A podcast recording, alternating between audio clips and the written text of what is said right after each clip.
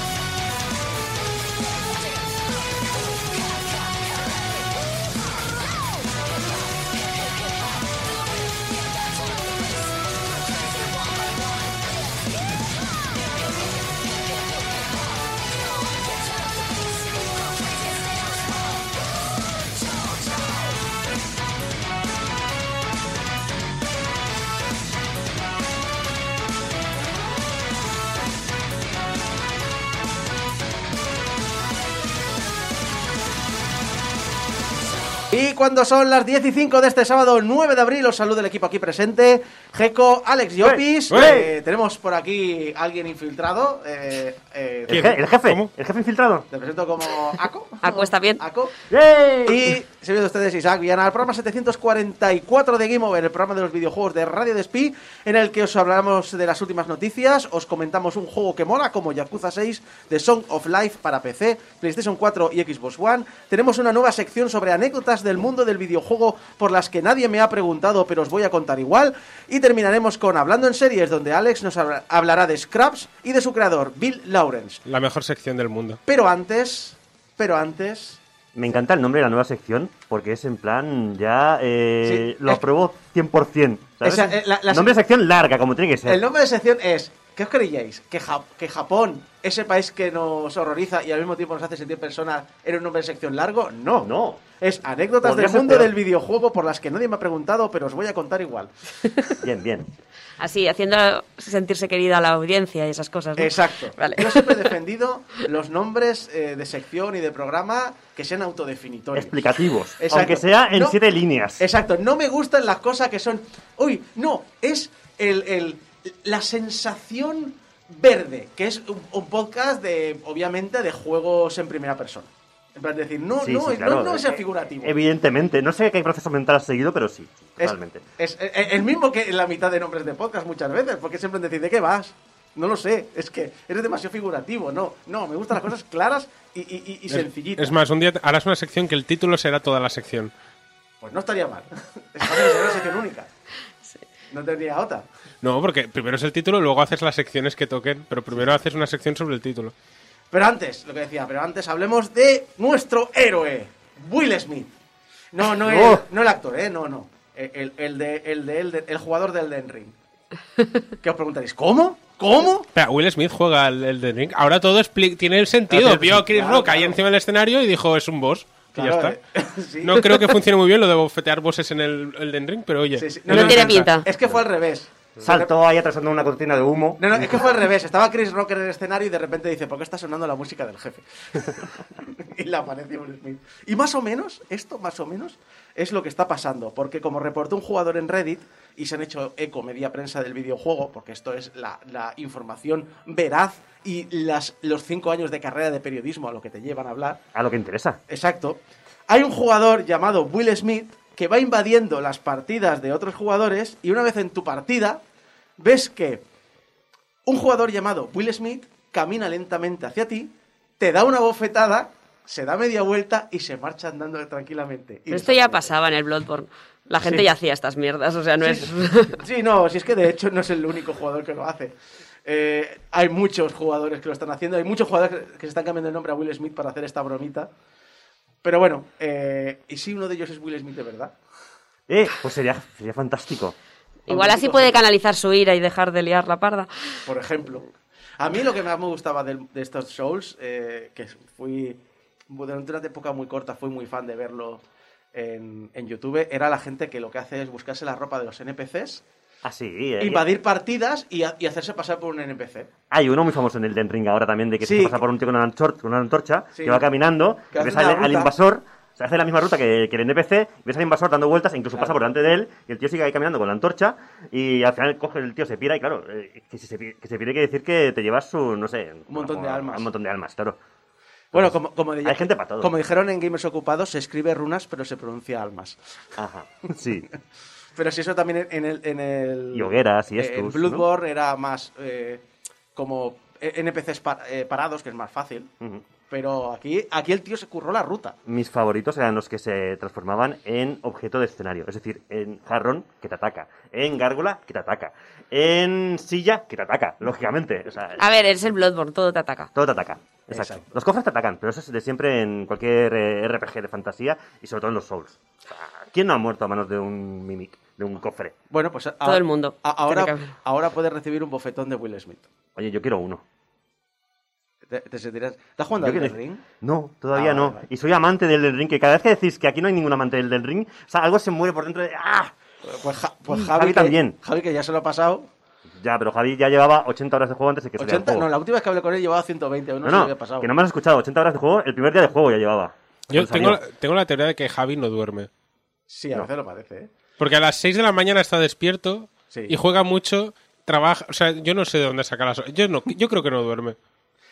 Es un Va- vampiro o algo este Vamos a, a gente que también es muy vampira, pero, pero no de sangre ni de sueño, sino de dinero. Eh, Uh. Ghost Recon eh, Breakpoint, el juego de Ubisoft que salió hace dos años y medio, con críticas mediocres y unas ventas consideradas por la propia Ubisoft como pobres, pero aún así, bueno, digno es, porque además en otros títulos también le- le- sí que le fue bien, Mm. eh, lo he seguido apoyando con contenido descargable, no ha parado, hasta finales del año pasado, y algo más.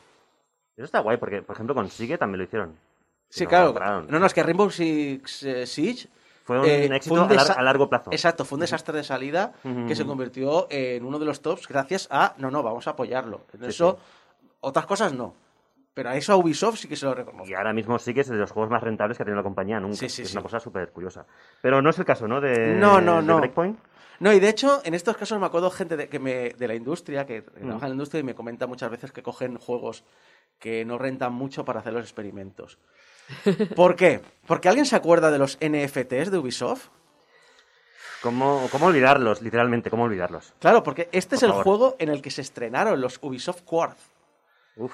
Eh, odiados turbio. por los jugadores, que tras llegar a un 96% de dislikes en YouTube, pues ocultaron el vídeo. Igual si el 96% de la gente no le gusta, igual llámame loco. Igual no, no, no está, no está cayendo bien el tema. O- de odiados por los empleados de Ubisoft, que se mostraron incómodos en chats internos de la compañía, pero no por Ubisoft, que a pesar de las quejas lo sigue vendiendo igualmente. Pequeños contenidos estéticos como cascos o pantalones que tienen unos dígitos únicos que demuestran su exclusividad. Por eso eh, la línea que lanzó para este juego se llama Digits. Básicamente porque tienes un casco que pone 0037, por ejemplo. Ya está, no tiene más. Wow. Ahora Ubisoft, tras tres años y medio de darle apoyo a este juego, al, recordemos, Ghost Recon Breakpoint, ha anunciado que deja de sacar contenido nuevo para este título. Esto también incluye, porque no lo dijeron y tuvieron que preguntarle, dijeron, pero esto también incluye los, eh, los eh, el tema Quartz, el tema blockchain, el tema NFTs. Pues sí, tres meses después dejan de sacar NFTs para este juego. ¡Sorpresa! ¡Surprise! No funcionaba. ¿Significa esto que Ubisoft ha aprendido la lección? Digo yo que sí, porque... Quiero que le aprecie la gente del chat el guion, porque realmente es- lo está leyendo tal cual. No, no, ha dicho públicamente, poseéis un pedazo del juego y habéis dejado vuestra marca en la historia. Y anunció que seguirán sacando NFTs para otros juegos. No me lo puedo Qué creer. fantástico. O sea, que el público esté en contra, que tus propios empleados estén en contra, mm, que, que el sentido común Pero esté si la en gente contra. paga, Pero la gente no está pagando tampoco, si es un juego que no se está vendiendo. Ya, pero igual lo quieren hacer en algún juego que sí que se venda. claro, Eh, evidentemente, Claro. esto, es una, esto es un globo sonda y lo vamos a hacer con un juego que no venda mucho para A ver, ver, cómo funciona el tema. vuelvo Pero a- a ver, es que estás viendo que la repercusión muy positiva no es, precisamente. vuel- vuelvo a decir, eh, vuelvo a repetir lo que he dicho al principio.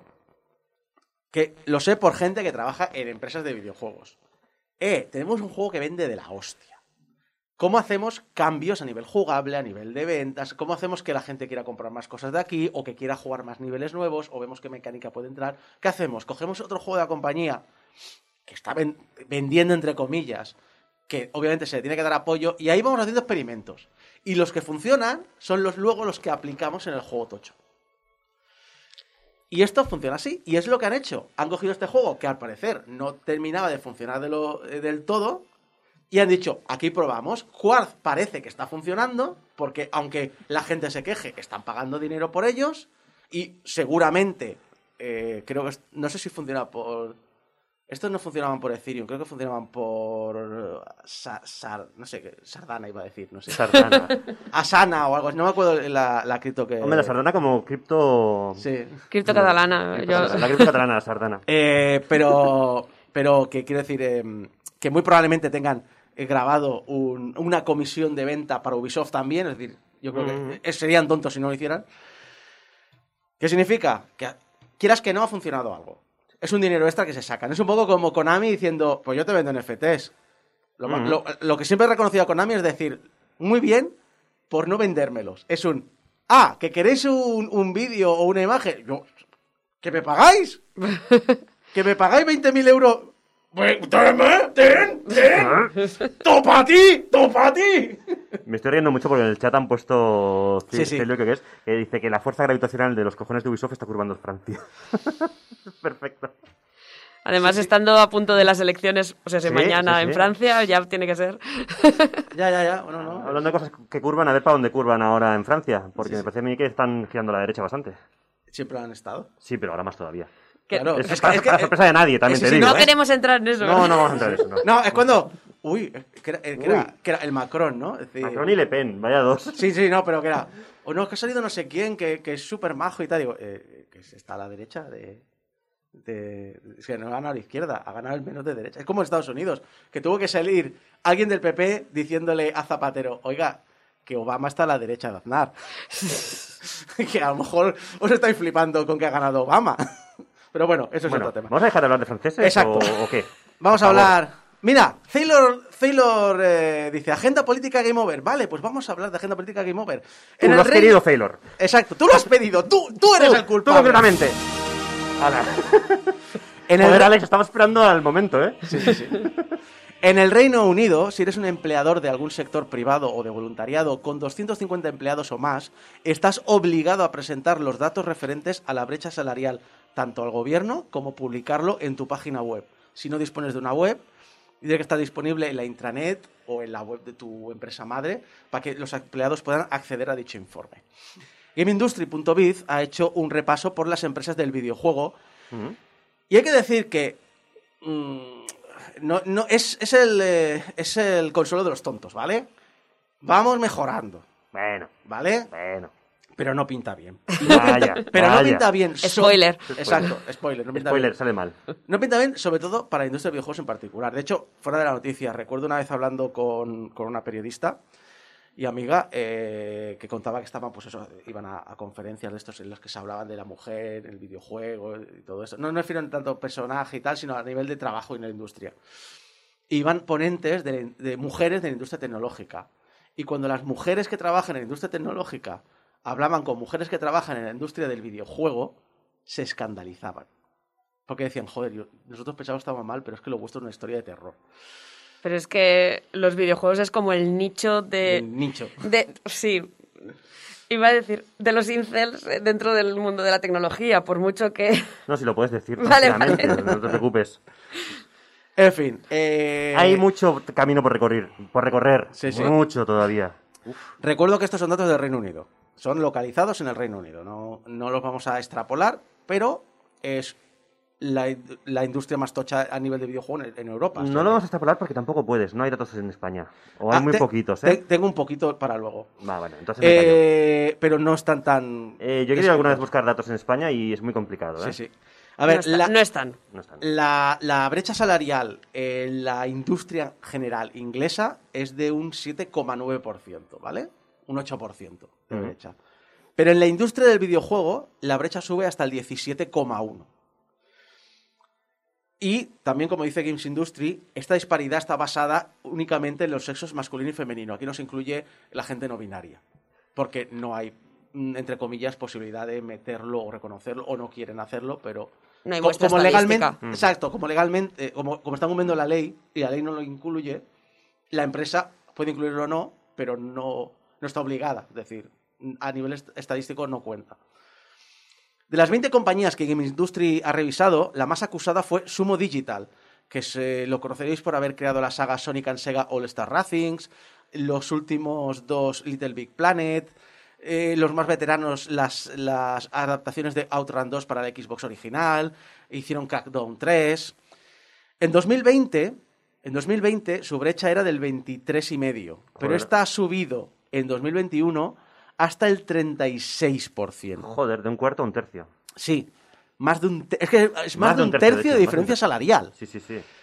Gary Dunn, que es el director gerente, justificó esto diciendo porque es un reflejo de los esfuerzos de contratar mujeres para el negocio a niveles base y que todavía hay mucho trabajo por hacer. Básicamente, es decir, que todos los puestos peor pagados han incluido más mujeres que antes. Claro, porque si tenemos que hacer un porcentaje de mujeres dentro de la empresa, no vamos a ponerles el techo de cristal para que no accedan a ninguno de los cargos que se pueden hacer dinero, ¿no? Sí, de hecho, eh, te diría que la única empresa que más o menos tiene una paridad, que luego lo comentaremos, es King. L- Los demás, hay una diferencia en los puestos mejor pagados de un porcentaje absolutamente mayoritario de hombres. Pero ¿no te parece una justificación como muy de mierda? Es decir, de, de- claro, como nos estáis obligando a contratar más mujeres, resulta que, claro, les estamos dando todo tipo de puestos, pero todo tipo de puestos por abajo. Entonces, claro, hay diferencia salarial. Claro. No, no, no, a ver. Es como muy de mierda A, ver, ¿no? la- la- la- la- lo que creo que quiere, lo que creo que intenta explicar es, estamos intentando introducir más mujeres al videojuego y estamos empezando por los puestos base. ¿Es justificable? No, porque puedes contratar gente senior mujer. Mira, como Will Smith, que se hubiera callado la boca y no hubiera, y no- y no hubiera dado explicaciones, porque para decir esto realmente no. Bueno, pero seguramente precisamente lo que quiere decir es como no están incluidas ya de base, les de momento son juniors porque no tienen la experiencia ni la seniority, etcétera.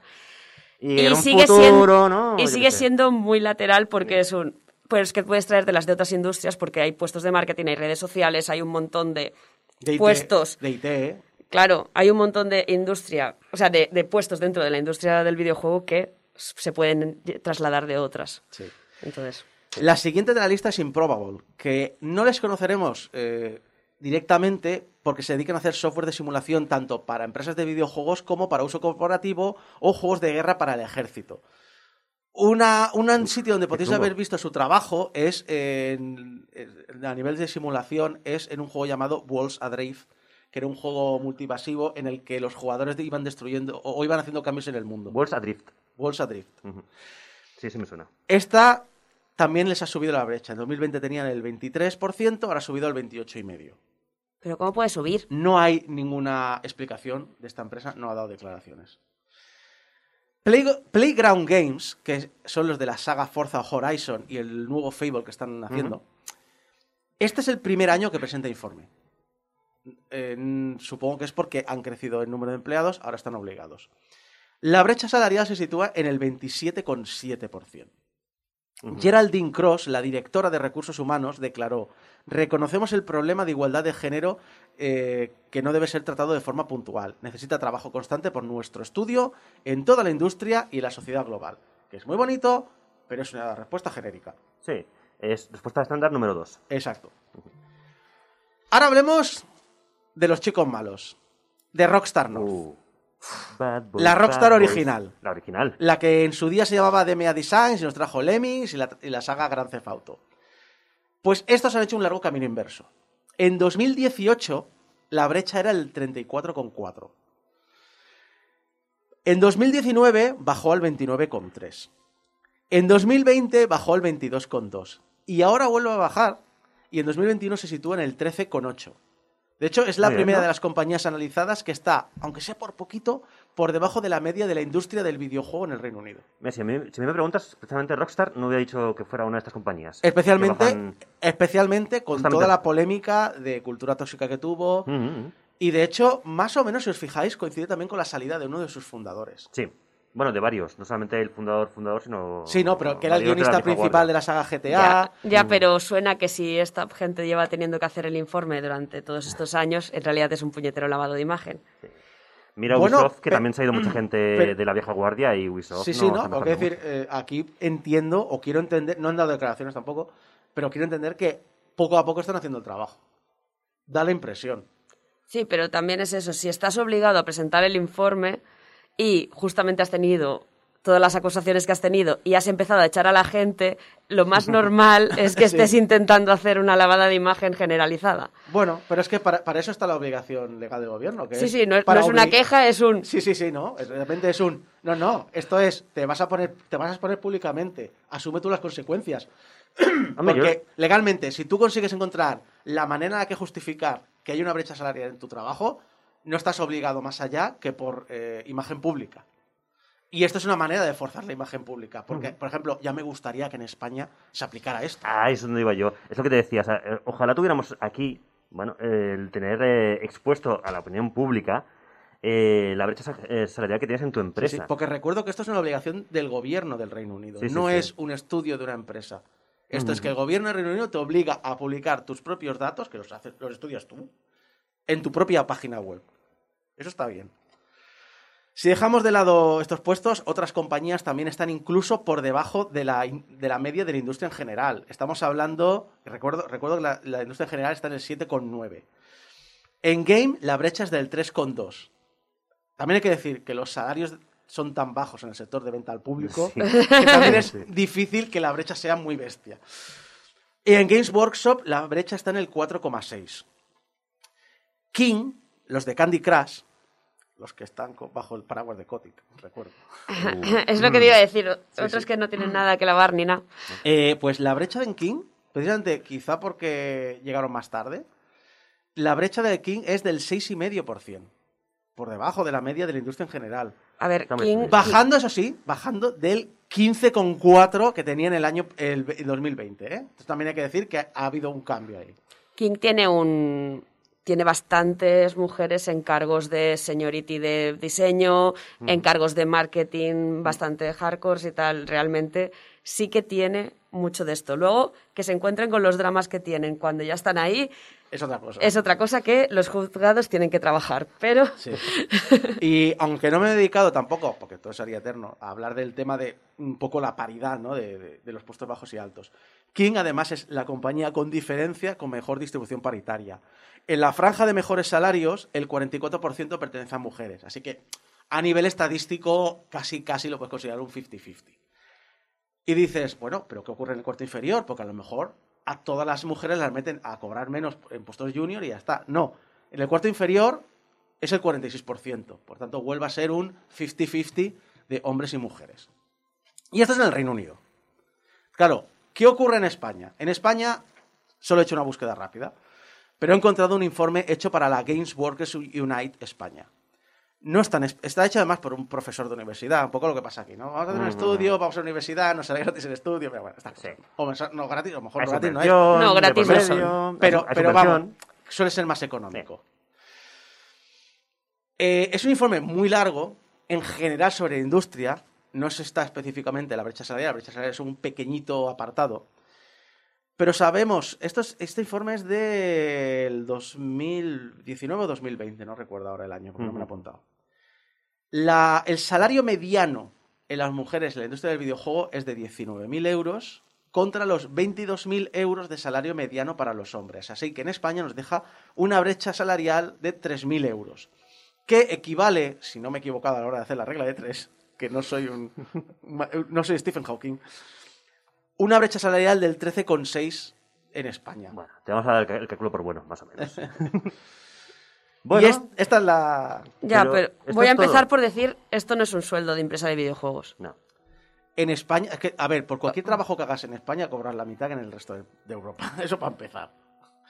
Es decir, cuando comparas sueldos de IT y comparas sueldos de IT en Alemania, por ejemplo, y dices, pero, pero, por Dios, y, y no, y no vives, no tienes un Rolls o, o dos. No, pero eso también es el nivel de, de sueldos de cada país. Sí, eh, sí, claro. hay que entenderlo así, ¿eh? Sí, pero yo puedo aceptar el nivel de sueldos de cada país, pero todas estas empresas venden en el mercado internacional. Las ganancias son eh, Internacionales, no son a sueldo de aquí. Y los, Entonces, impues- y los impuestos son en Irlanda. Claro, yo puedo hablar, puedo decirte, bueno, una empresa de IT que solo trabaja con empresas de España y tiene un techo de beneficios, etcétera, etcétera, tate.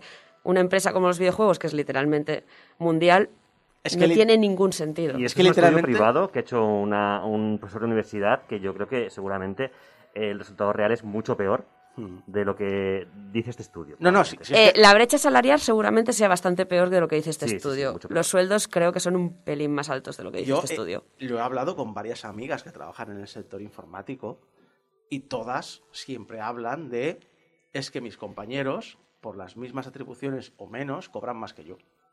O eh, esta persona, eh, ya para acabar rápidamente, esta persona me ha recomendado para un puesto y los jefes le han dicho a su colega, a su cara, es decir, sabiendo que es su colega, decir, ah, no, es que como es mujer, pensábamos pagarle menos. Y esto funciona así, y eso, y eso es innegable. Y esto, por eso es importante que estas cosas salgan a la luz.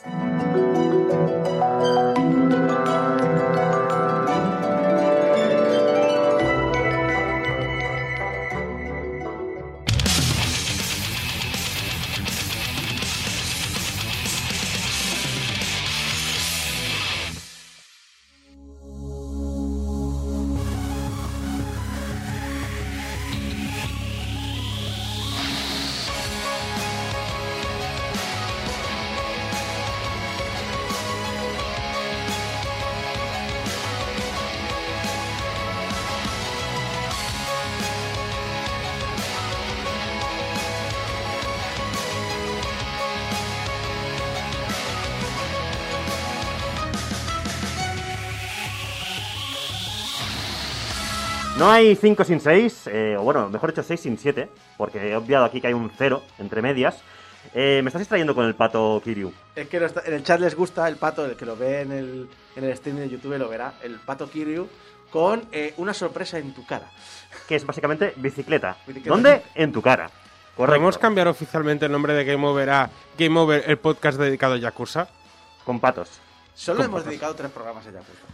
Solo toda me la- parecen 80. ya. Sí, yo tenía la sensación de que llevábamos cada dos programas hablábamos de Yakuza.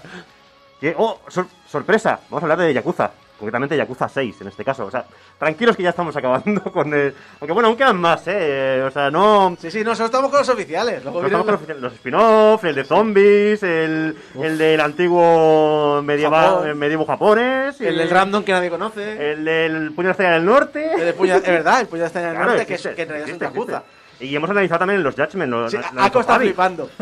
El estudio de Yakuza sacó un juego de, eh, Sí, sí. del puño de Norte. Pero eso es genial, Pero pero, no sabía que era Yakuza. Que Pero es, el juego- es Yakuza, el pero. juego- exacto. Es, Es- Yakuza tal cual. O sea, pero en vez Con de los Kiryu- gráficos de... Es un Claro. En, en vez de Kiryu llevas a Kenshiro y básicamente las Head Actions, que son las acciones estas en las que tú revientas la cabeza a alguien, las revientas pero literalmente. Sí, ¿Vale? sí. O sea, Me realmente. encanta. Ahora, ahora tienen misiones absurdas como los Yakuza, porque cuando ves a Kenshiro con traje de barman sirviendo cócteles, es en plan de, ¿lo what? Yo, ¿Lo espero, qué? yo lo que espero cuando llegue es que haya también karaokes. Aunque me parece a mí que aquí no. Pero bueno.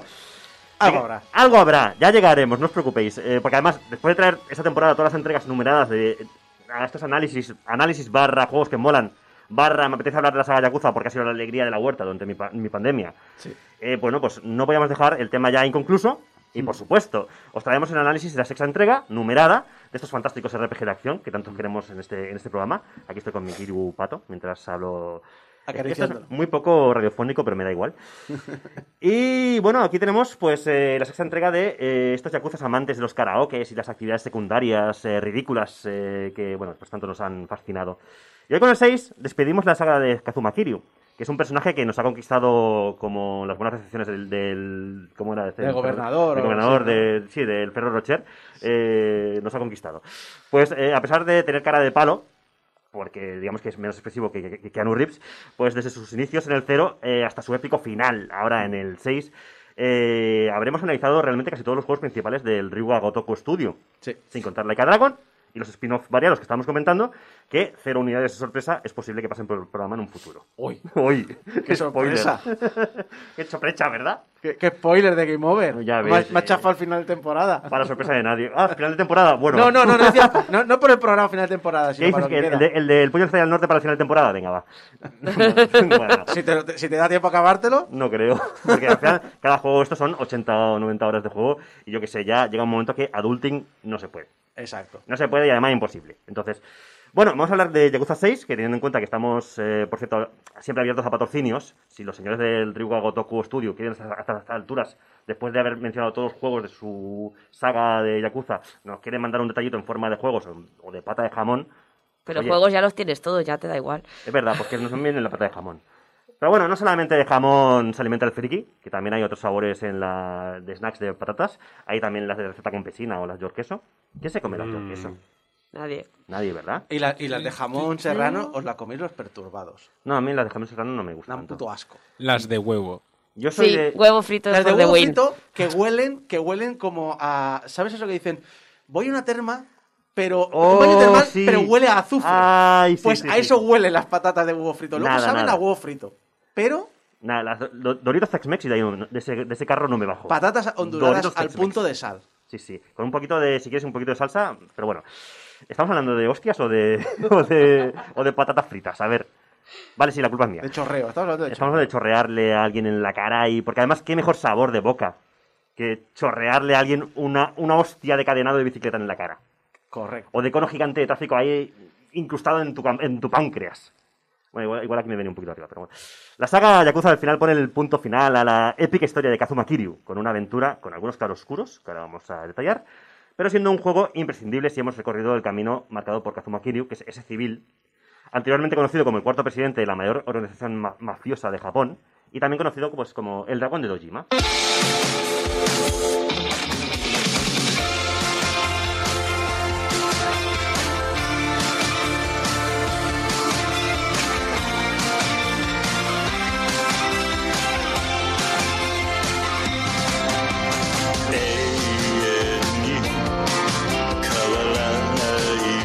Jeco, Estamos comentando por qué, por qué estamos bailando de lado a lado ahora mismo.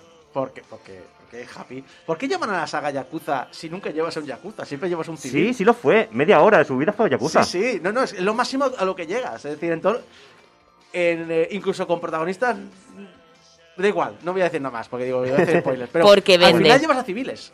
Vende. Vende el nombre, o sea, Yakuza, ¿qué, qué mola más que frenar el juego? ¿Yakuza o Civilian? Bueno, pero es que, Lo van a confundir con Civilization. ojo, que se llama Yakuza en Occidente. Por eso, porque, vende aquí. Claro, porque en Japón se llama como un dragón. Correcto. No se llama, no se llama Yakuza. Y esto es Game Over, hacía un análisis de un juego y se dedica más tiempo a hablar de patatas fritas y de por qué un juego se llama como se llama, como se llama y punto, Exacto. ya está. No, pero. Además estamos escuchando música happy de fondo. Exacto, Esto porque- es como muy poco Sí. adecuado, ¿no? O sea, esto que se oye es el protagonista, que es la voz de... Sube, sube, sube.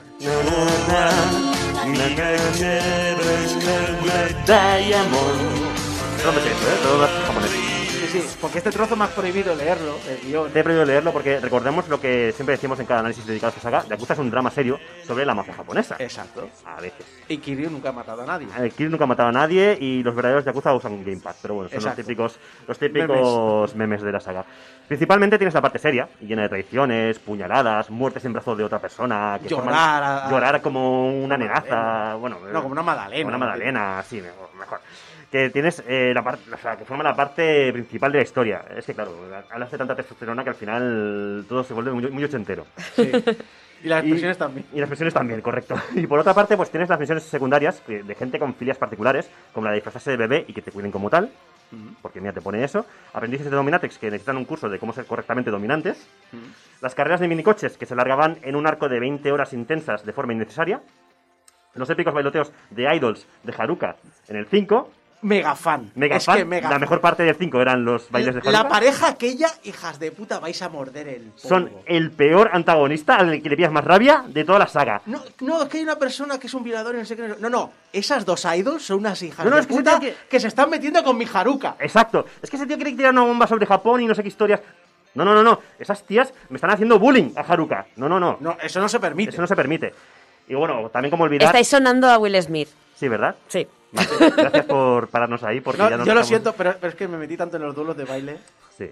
Es que. Bueno, volviendo al tema musical, cada entrega de Yakuza, porque di- digo, estamos hablando de la canción de fondo, eh, y no nos olvidemos, para mí tiene su canción bandera de karaoke. Yo sé que el tema de karaoke, pues tú y yo diferimos un poco. ya, Pues, a mí- o sea, yo no soporto el karaoke. o sea, yo lo primero que hago en un Yakuza es meterme en el karaoke a cantarlo todo, ¿vale? Y tú directamente lo obvias. lo obvio. Es- Lo obvias. no, no, no. Eso, está, eso y el, eh, y el Shogi.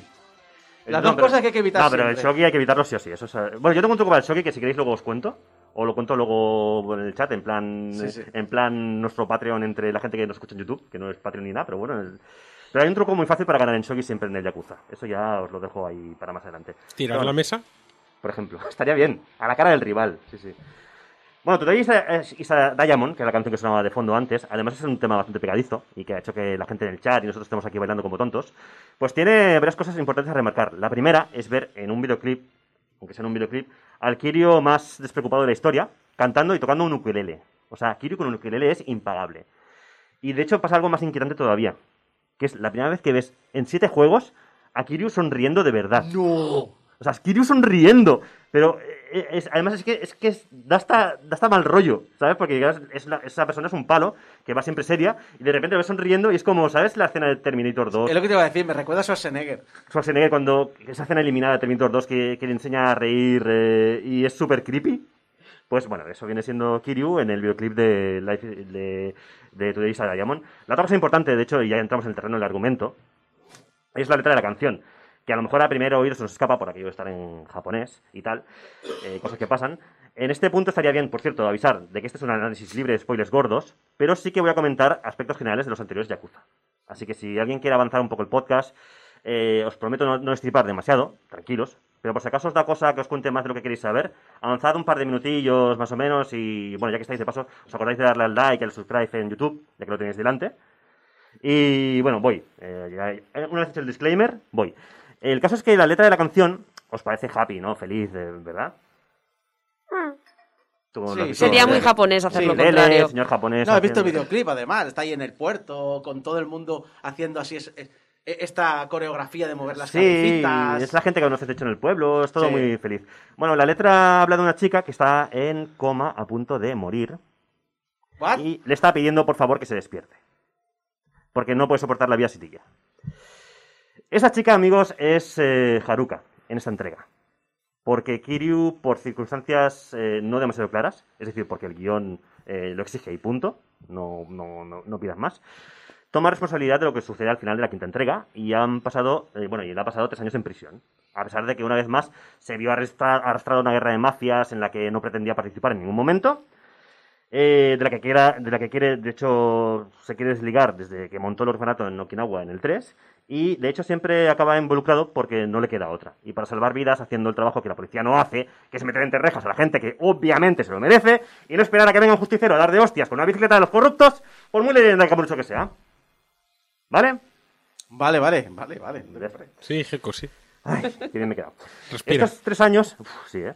Estos tres años los cumple con la intención de distanciarse de Haruka, también por motivos del final del 5, y que su hija adoptiva, su, es su hija adoptiva, por cierto, ¿eh? De su hija adoptiva de su eh, amor de instituto, no instituto, no, de, de orfanato, orfanato. de infancia, eh, y no es suya, por cierto. Pero bueno, cosas también que pasan durante la saga Yakuza. Es un culebrón de la hostia. Sí. Es un culebrón de la hostia. Es el mejor resumen que se puede hacer de, de lo que es la, la etapa principal. Y bueno, sale de la, cárcel mm, y para descubrir que Haruka lleva desaparecida por lo menos un año. Y se dedica pues a- Nadie sabe nada, pues va a buscar a la chica. Y regresa a Kamurocho, que es donde, la última vez donde la han visto a ella, en busca de respuestas y las encontrará. Porque Haruka está en coma por un atropello. Y en sus brazos protegía a un bebé, con el Oh. nombre de Haruto Sawamura, que es el Sawamura su apellido. Entonces, claro, ¿qué ha pasado en estos años? ¿Ha sido madre adolescente realmente? ¿Quién es el padre, en este caso? ¿Ha sido un accidente o un intento de asesinato? ¿Tiene esto algo que, algo que ver con la nueva guerra Yakuza que amenaza otra Otra vez con acabar con un derramamiento masivo de sangre seguramente en lo alto del edificio ese que hay en mitad de Tokio?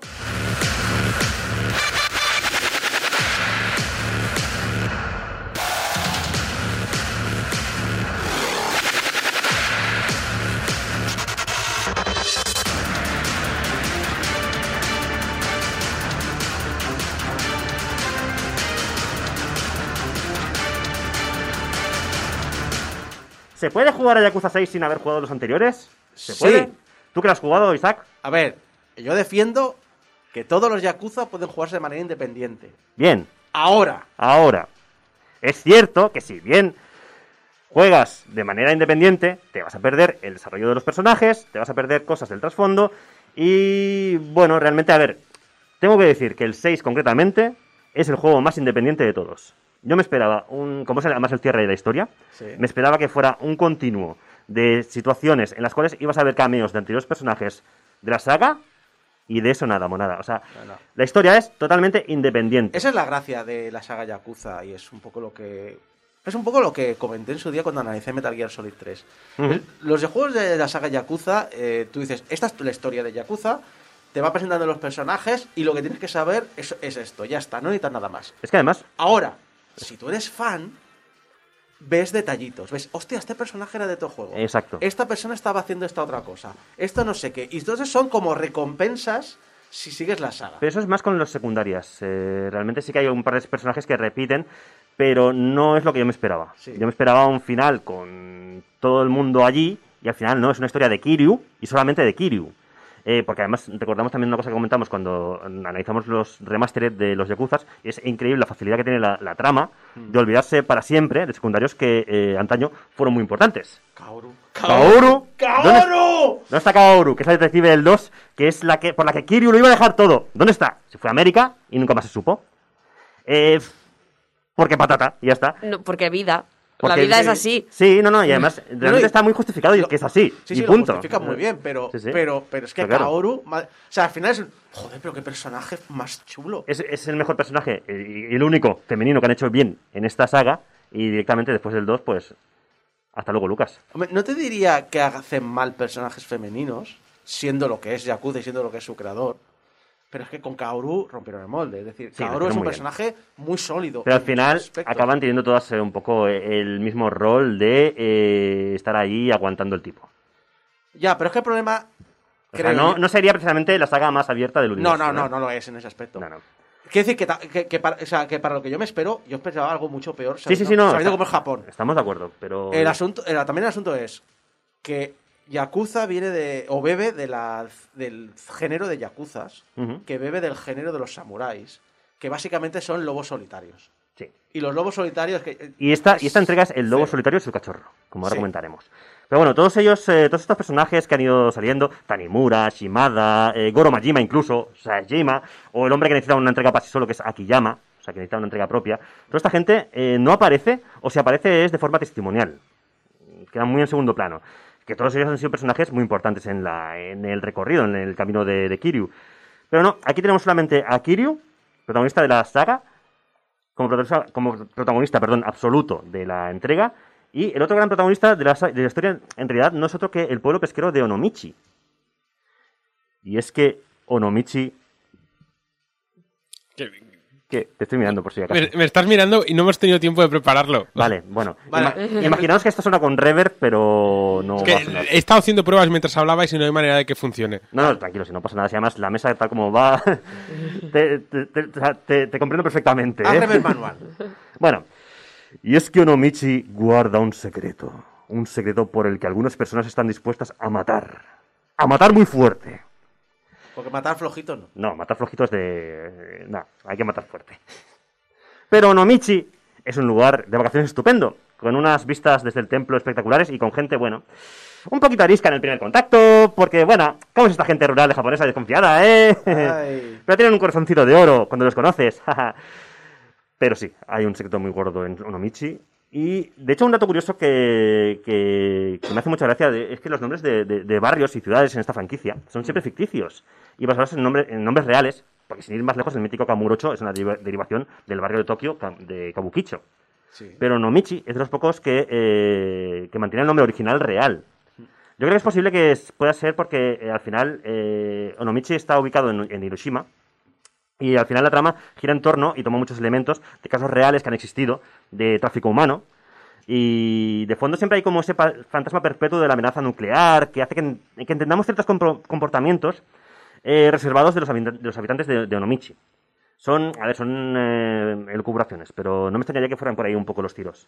No, eh, es- eh, la saga Yakuza es la saga que me ha hecho apreciar que las diferencias de acento entre regiones. Sí, totalmente. Puedes distinguir a alguien de Kansai de alguien de, yo qué sé, de, de, de Okinawa O, perfectamente. o- o los de Onomichi, que tienen un acento también muy particular. sí, también. Lo que pasa es que aquí los- la traducción los hace como si fueran muy de pueblo. Sí. Pero bueno, eso son cosas de la traducción también. Lo importante es que eh, al final acabas conociendo a los habitantes y la fauna de Onomichi y llevando siempre un bebé en un capazo, lo que decíamos antes, el lobo solitario y su cachorro. Porque Kiryu descubre a los meses, eh, que los últimos meses de, previos al accidente, Haruka estuvo viviendo allí en Onomichi y encargado del bienestar de Haruto, que es el bebé de ella, pues en una decisión que no parece sorprender a nadie, la de confiar a un recién nacido a un ex yakuza que acaba de salir de la cárcel, se embarca a Hiroshima para descubrir que, por qué fue allí Haruka y conseguir más pistas de quién fue el padre, si es que sigue allí, lo cual da lugar a misiones tan salvajes y tan de yakuza como tener que salir por la noche a buscar leche para el bebé y tener minijuegos de tranquilizarlo para que no llore mientras lo llevas en brazos. O sea, el pic del gameplay frenético.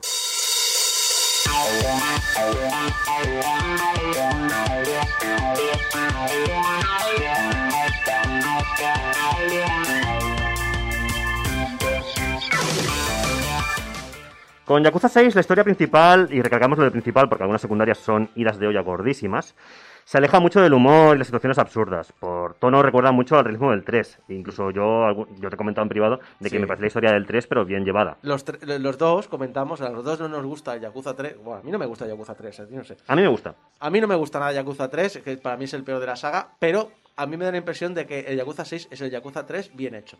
Sí, estamos, ahí sí que estamos de acuerdo. Eh, parece un remake, de hecho, en algunos sentidos, porque se repite la historia de familia pequeña, de mafiosos que controlan la zona, casualmente te, te enemistas con ellos nada más llegar por necesidades del guion, una vez más, y eh, te acabas pegando con el capitán de ellos, acabas siendo el amigo de todos, todos te llaman Aniki, que es, eh, significa hermano mayor, y en la Yakuza pues significa cariñosamente, es como apodas al superior inmediato, Aniki, y van todo el día detrás tuyo, ¡eh, Aniki, Aniki, Kiryu, Aniki! Y son muy pesados, y de hecho no deben hacerlo porque llamar a Aniki eh, en la saga es motivo de eh, muerte número uno. Es, el, es el camisa roja de Star Trek. Es correcto, o sea, llamar a Aniki a Kiryu es lo que que puedes hacer porque normalmente no sales bien parado, ¿vale? Eh, también te acabas haciendo uña de carne del patriarca de la familia, y aquí está la otra gran diferencia de- del 3 con respecto al 3, es que mientras en el 3 haces una ceremonia ridícula de hermanos juramentados con un señor de mediana edad con mostacho que no sabes qué pinta allí, en el 6 te haces, eh, bueno, sin hacerse ceremonia, te haces muy amigo del patriarca que resulta que está encarnado por el mismísimo y enormísimo, enormísimo Takeshi Kitano. Es el, mo- en el momento que aparece, dije, me cago en Dios". En el papel de Takeshi Kitano. Qué bien, o sea, qué bien, qué bien hecho está. Y lo peor de todo Tomate. es que. te Solo por esto jugaría. juego- Sí, sí. Te pasas todo el juego Eh, eh, y además es Takeshi Kitano haciendo de sí Takeshi mismo, Kitano. o sea, no es que sea su nombre, sino que directamente, o sea, eh, es su papel es el de eh, un señor mayor, de aspecto atolondrado y súper majo con los suyos, pero un poco torpón. Pero Takeshi estás esperando en cualquier momento, es, dices, esta Takeshi Kitano la va a liar. Es pro- ese es el problema. Durante todo el juego estás pensando, aquí va a ocurrir algo. Sí. Aquí va- y no pasa nada. Pero aquí va a ocurrir algo. Hay que decir- Lo puto Takeshi Kitano. Hay que decir además de que eh, todo proyecto en el cual este actor está involucrado, siempre apetece verlo. O sea, es una cosa... No, no, y ah, que han sabido saber. O sea, han sabido llevar muy bien su tono y su Ujú. tensión. Sí. Es fantástico. Además, no solamente ha prestado la, la imagen y la voz, porque es, es el 100%. O sea, eh, lo escuchas hablar y dices, "Jo, es que se te erizan los, los, los vellos del, del sobaco. Y, y- es que además se, se nota que, que además ha aportado ideas. Porque hay escenas que dices, esto se ha ocurrido a Kitano seguro. Es una quita nada. O sea, yo recuerdo una escena sobre todo que están hablando en primer plano una cosa súper seria y de fondo ves a Takeshi Kitano, ¿vale? Haciendo wrestling con los eh, con los masillas de, de su familia, Sí. pero en plan en plan súper tonto y es como una cosa que- es como un gag de aterriza como puedas porque pasa en segundo plano. Y dices, está hablando de algo súper serio, pero de fondo está haciendo el tonto pegándole a uno, ¿sabes? En plan, además agarrándole el cuello, haciéndole un suplex, o sea, en plan chorra. Dices, bueno, pues ahí está Takeshi Kitano haciendo del mismo. Y ya que estamos hablando del, apar- del apartado gráfico, pues el juego, hay que decir que supuso el mayor salto técnico en el estudio desde las, el paso de las entregas del de PlayStation 2 a PlayStation 3. Eh, sobre todo por la inclusión del nuevo motor, el Dragon Engine, que es el motor, por cierto, que aún se sigue utilizando en los eh, nuevos lanzamientos. El 2 Judgment, por ejemplo, aún, lo, aún hace uso de él. Eh, sin embargo, aunque es un motor muy resultón y da muy buenos resultados, se nota mucho que es el primer juego en el cual lo, lo- lo implementaban. Y bueno, aunque la iluminación es estratosférica, porque Kamurocho nunca ha lucido mejor de noche, se nota un poquito mm, que renquea. O sea, es- también es verdad que pasas de jugar al 5 a que van a 60 frames por segundo super fluidos en el remastered a unos 30 frames mm, que se quedan cortitos ¿eh? en el 6 y a veces se ve un poquito como tosco. Pero bueno, es más una precisión personal que no otra cosa. O sea, el juego es disfrutable igualmente. Además, luego tienes el enorme downgrade de posibilidades, que directamente eh, hay muchas menos eh, posibilidades de eh, aprender habilidades, hay muchas menos habilidades. No puedes usar armas, porque las armas las tienes que robar en combate. O sea, una cosa que ni ningún Yakuza se había visto hasta ahora. Normalmente tenías un arsenal de armas que ir usando, aquí directamente las tienes que robar en combate y ya está. Eh, Kiwami 2, por ejemplo, que es el siguiente juego de la compañía, eso lo hace mucho mejor. y Hostia, mucho Kiwami más- 2 se ve de lujo comparado se ve, es el mismo motor, es el juego siguiente a, a la compañía, se ve muy fluido y es muy satisfactorio, lo cual me hace pensar que efectivamente este juego salió eh, de forma muy apresurada y muy y un poco atropellada. Entonces, bueno, dicho esto, igualmente es un juego muy, muy, muy, muy, muy disfrutable. Y nada, tenemos muchas actividades secundarias con las, con las que desestresarnos de la trama principal más seria. Tenemos la historia de montarnos un equipo de béisbol en Onomichi, que da para unas 5 horas extra. De hacernos amigos de la clientela de un bar, que da para otras tantas. Las clásicas eh, secundarias eh, estúpidas. Mención especial para la que te disfrazas de la mascota del pueblo, que es eh, un marinero con cabeza gigante de naranja, que por cierto es un personaje recurrente a partir de ahora en la saga, Sí. con pose ridícula incluida. Y luego tienes la, la app Traveler, que es un Twitter en el cual la gente cuelga donde hay gente liándola para que tú vayas a partirse la boca. Lo cual me parece un Twitter 2.0 de puta madre. Fantástico. Sinceramente. Entonces, bueno, eh, todo esto y mucho más es lo que podemos hacer para... Bueno, ah, bueno, también está el videojuego de ligar en un videochat, Es, que ese es bastante ridículo. De me sí. dio vergüenza ajena. Es la primera vez que realmente he dicho esto de vergüenza ajena de verdad.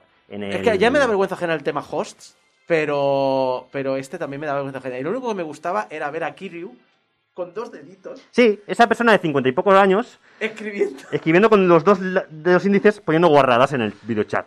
Y es como, ¿por qué?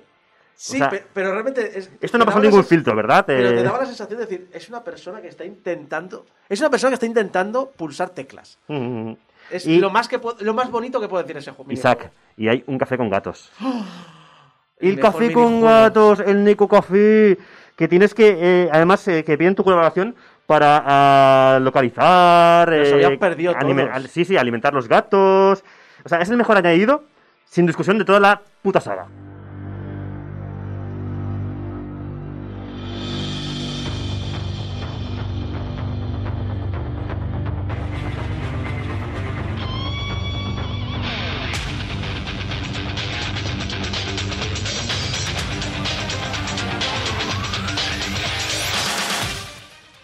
Isaac, no hay nada mejor que completar el arco secundario de los gatetes. He visto una- un vídeo ¿Has visto el vídeo? con todos los gatetes ahí comiendo juntos. Sí, o sea, claro, conforme los vas rescatando de la calle y te los vas llevando para el bar, para el Neco Café, ¿vale? Claro, los, vas- los vas viendo eh, realmente en tiempo real allí, los, los, que, los que has rescatado. Si los consigues rescatar a todos, que son un montón, hacerte con todos, como los Pokémon, pues eh, luego los ves por ahí pululando, se te suben encima y tal, es súper mono, ¿vale? Y claro, tienes una, la cinemática final en la cual los ves a todos comiendo que es súper cookie.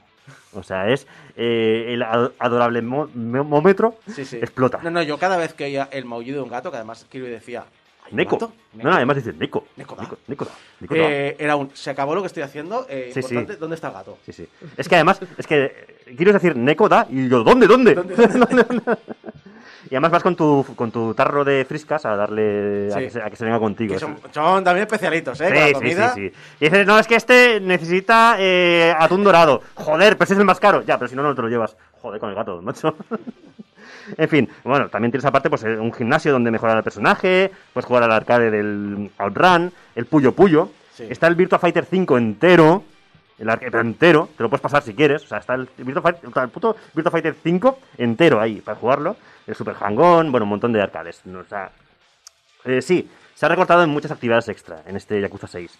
Pero a pesar de todo sigue siendo un Yakuza. O sea, un juego donde te puedes perder horas sin hacer nada que no sea, o sea, referente a la misión principal. Simplemente, pues, eh, viviendo la vida en este, en este universo. Agregarle una banda sonora de infarto, que es la que estás escuchando todo el rato de fondo. Eh, una vez más, es alucinante. Mezcla temas electrónicos con guitarrazos metaleros. Eh, las, actuaciones de voz son cinematográficas, como no puede ser de otra manera, como en toda la saga, son brutales. O sea, Takaya Kuroda, que es la voz de, Kiryu, o sea, hace una despedida de su personaje increíble. Está alucinante, a otro nivel en, esta, en esta entrega. Bueno, en general, pero en esta entrega más todavía. Y luego, pues tienes las voces, pues evidentemente, de Kitano, del personaje de Akiyama, que también es maravillosa.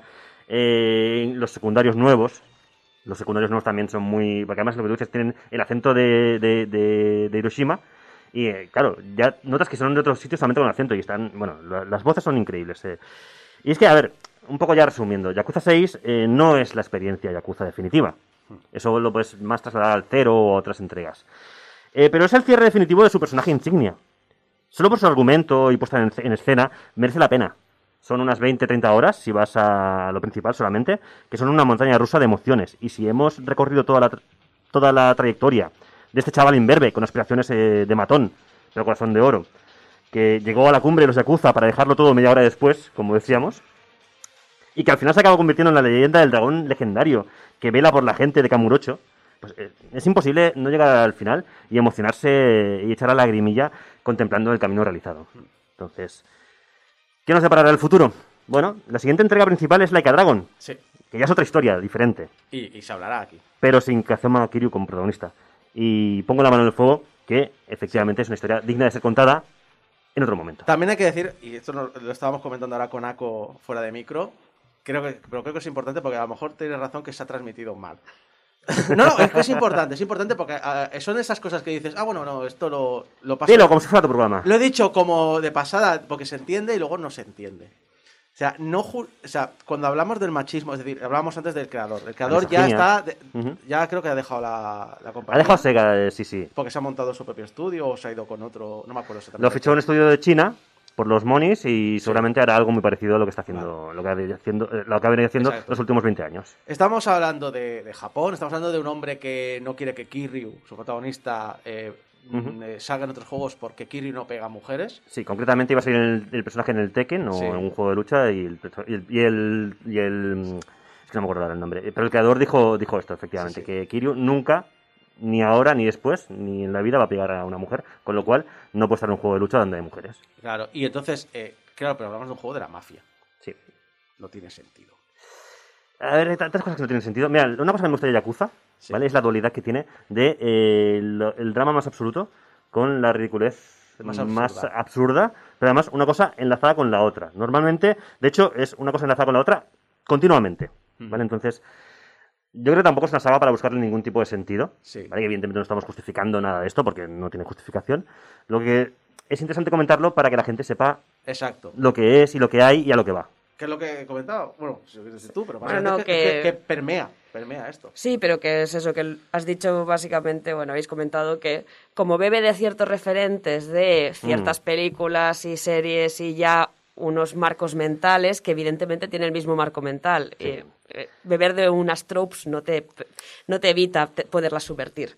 Entonces es simplemente... No te un- justifica. No te justifica. No es eso- ningún secreto que Exacto. eh, ellos mismos eh, siempre han dicho desde el principio de que han de que su máxima in- inspiración son las pelis de Yakuza de los años 80-90. Sí, pero claro, Entonces, que esas fueran misóginas por el contexto no te, no te dice ahora tienes que ser misógino. Exacto. Ya. Pero bueno, también han cambiado mucho. A ver, no estoy diciendo que ahora lo hagan bien, evidentemente, pero han evolucionado mucho con los tiempos. ¿eh? Eso sí Aún que es así, en la sociedad que es, y no, lo que, básicamente lo que creo que quede muy claro, es un comprende de dónde viene, no lo justifico.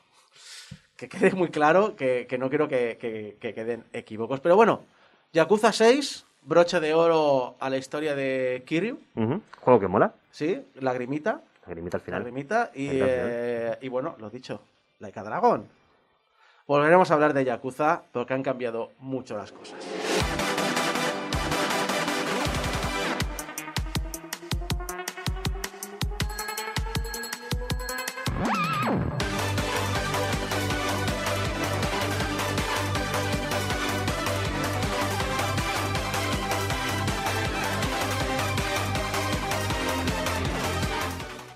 ¿Habéis adivinado ya la canción? Pe, pe, pe, pe, pe, Sí, pe. pero no me sale el nombre, es la- porque es soy muy la- malo con eso. Es la Mi Shop. Es la, no, es la tienda, es la tienda Wii. Es la tienda Wii, versión, ¿verdad? versión Eurobeat. eh. Es maravilloso. Inicia, inicial de Wii- compras derrapando. De Yapu, vamos a comprar en la Wii Shop. Pues esta es la nueva sección de anécdotas del mundo del videojuego por las que nadie me ha preguntado, pero es que os voy a contar igual. Ah, pensaba que ibas a hablar de juegos de la, de la- de la Wii. Ahora que ya la tienda Exacto. está, la, la está petando la tienda. No, no, son simplemente eso, pequeñas anécdotas, pequeñas historias que no te dan para hacer pues un, un todo lo que quiso saber sobre el mundo del videojuego y nunca se te voy a preguntar o demás, pero que son graciosas. A mí siempre me gusta saber estas pequeñas historias o, o comentarios o anécdotas o de dónde sale tal cosita, etcétera, etcétera. Quiero puntualizar que has sido muy estricto en el sentido de que eh, estamos al nivel de la audiencia ahora mismo, Sí. porque no has querido que nosotros sepamos nada. De hecho, eh, eh, intra Game Over, ¿vale? Eh, nos dices primero, no leáis mi sección en el guion. Vale. Eh, segunda parte, eh, no, no, no la voy a poner directamente. No, no, no, nada. Más que nada porque también, o sea, son como pequeñas anécdotas o historias o leyendas urbanas o cuentos que nos vamos contando. La típica eh, chorrada que cuentas en el bar mientras te tomas una cerveza. Momento Ah, pues, trivia. sí, sí, exacto. de- es un momento trivial pulso. Datos de mierda. Datos de mierda, que es lo que me gusta. eh, y entonces, claro, también me gusta ver vuestra reacción como jugadores, que os gusta el tema, que os gusta la industria, pero en plan de saber si lo sabíais o si no lo sabíais, o qué pensabais, o si estabais equivocados, etcétera, etcétera. Y me parece muy chulo. Y si os parece bien, pues vamos con la primera de ellas. Pues si no hay más remedio.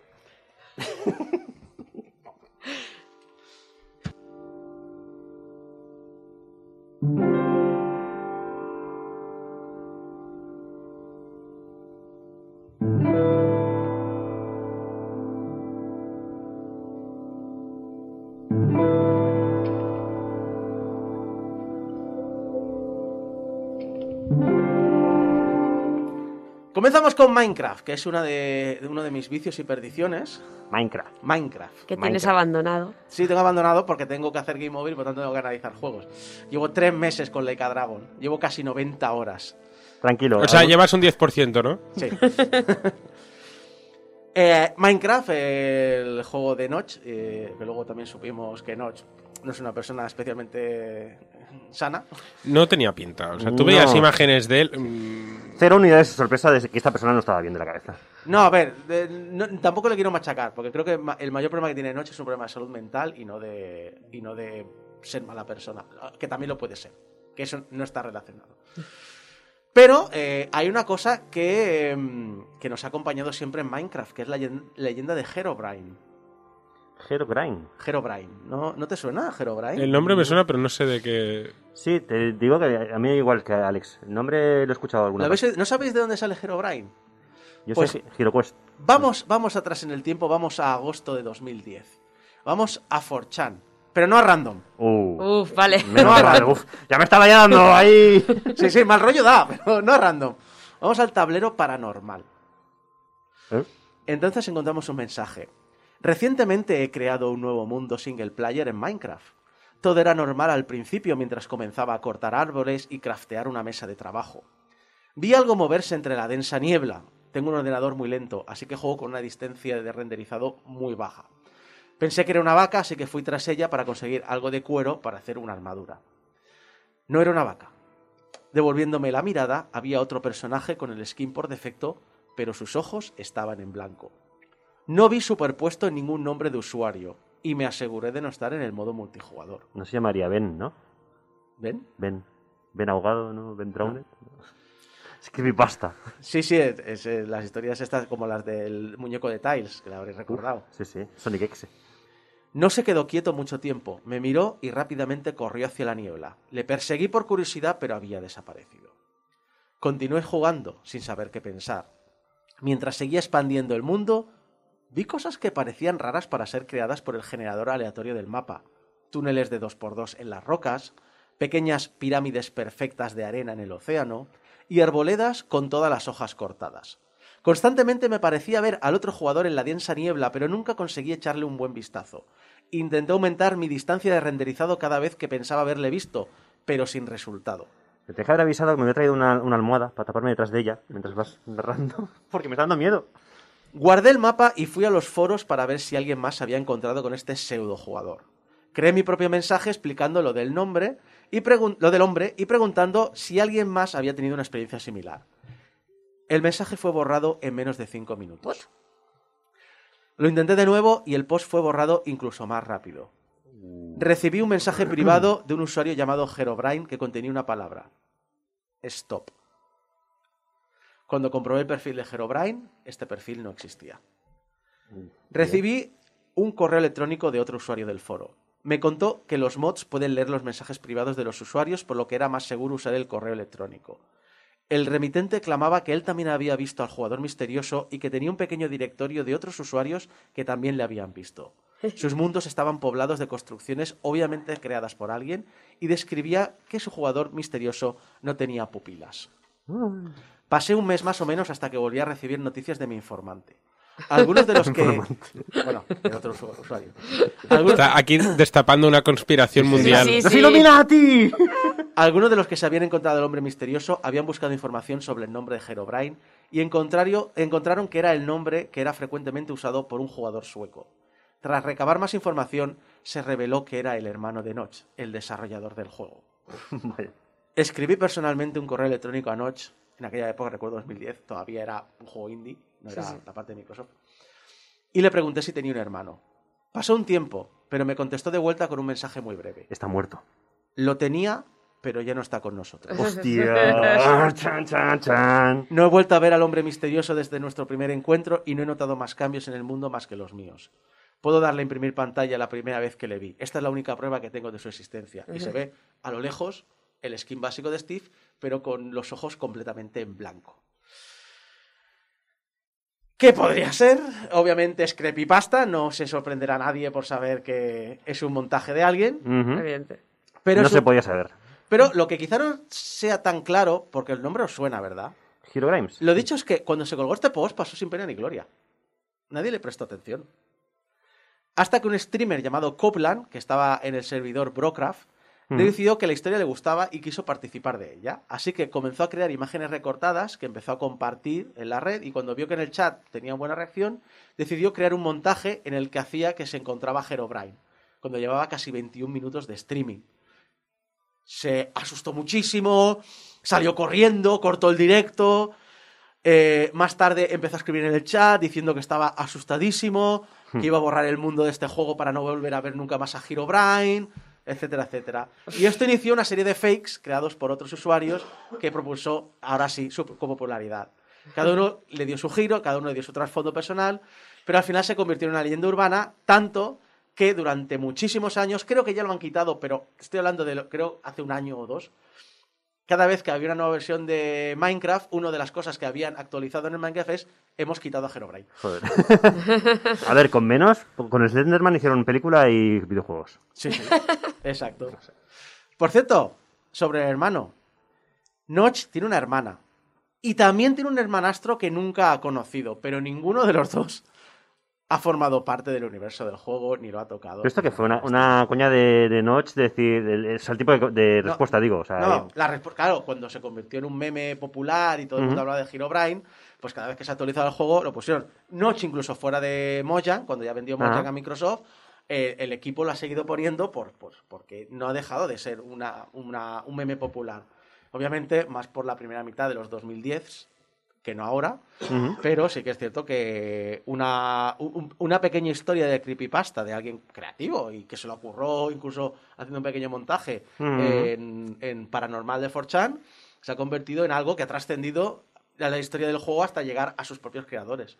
A mí una de las cosas que me encanta del mundo, mundo moderno es como hemos trasladado las historias de fantasmas a los videojuegos. Sí. Como hemos integrado el hecho de que hay fantasmas dentro de un objeto físico que puedes desgranar en un código. O sea, que al final no es, no es como en plan esta casa está encantada y no tiene sentido. Me, me parece fascinante. Yo ya te digo, no, o sea, estoy mirando el gui- el guion para ver que el siguiente que hables no va a ser ese, pero eh, la historia del cartucho fan- del cartucho embrujado de Nintendo 64 con el, El Majora's. el Majora's Mask, que es la historia que te decía de, de Ben ahogado en el juego. eh, Es verdad. Además, es- está súper currada. Vale, pues una idea para, Sí, para sí, comentar sí. en otro momento, pero está súper currada y además con documentos, con Word y tiene un final, eh, un final ap- apoteósico. Yo solo os digo que yo juego en individual en Minecraft y, con- y hago un poco de trampa porque pongo los subtítulos estos para sordos que te van indicando Ajá. un poquito los sonidos. Y a mí me gusta mucho minar. Y de vez en cuando me quedo parado y miro si en los mensajes pone que oigo pasos de otro jugador.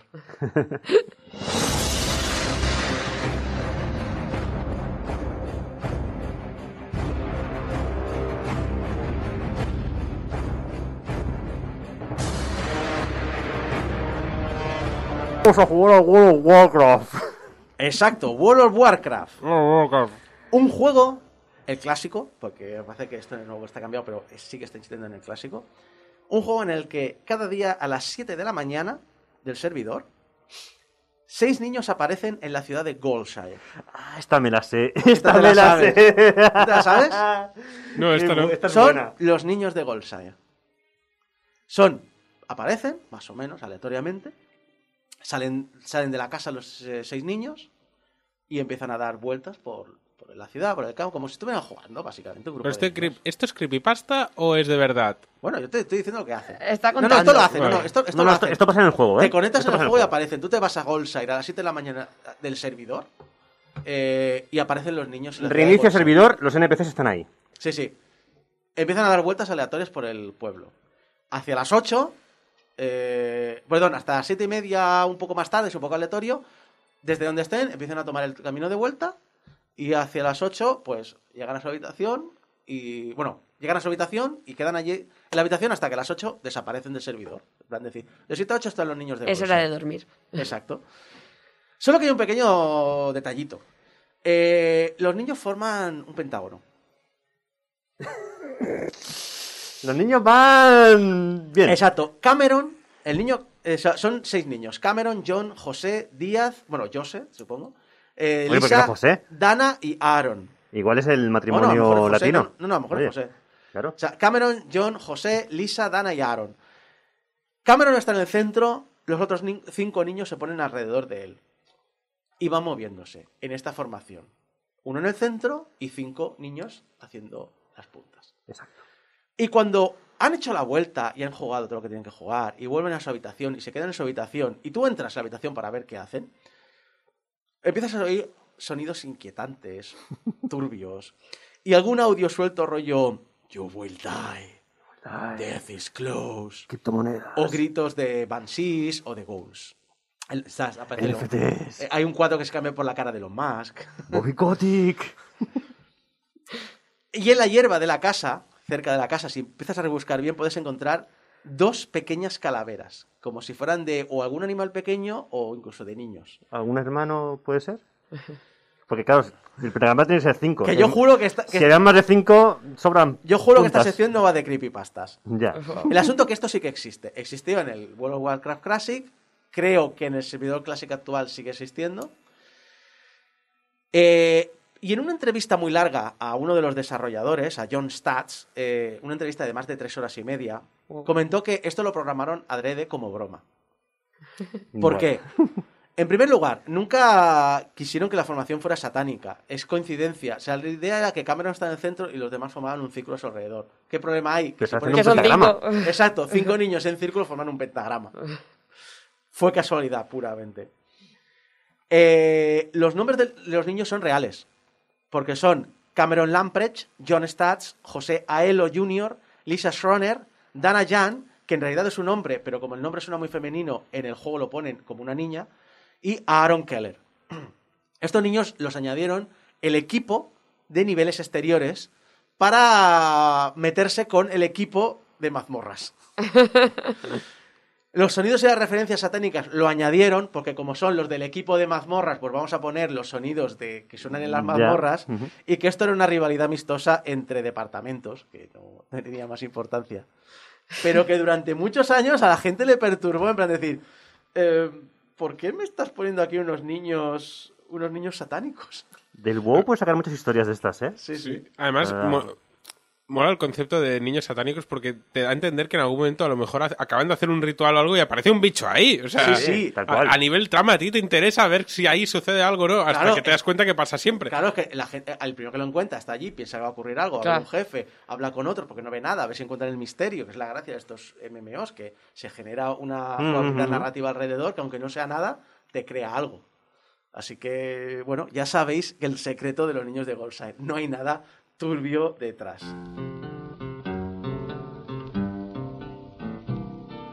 I don't want to set the world on fire. I just want. ¿Habéis jugado alguna vez a Fallout? Unas chapitas, por favor. He, hecho, he jugado un par de horas, pero no, lo- no me he pasado ninguno de los juegos.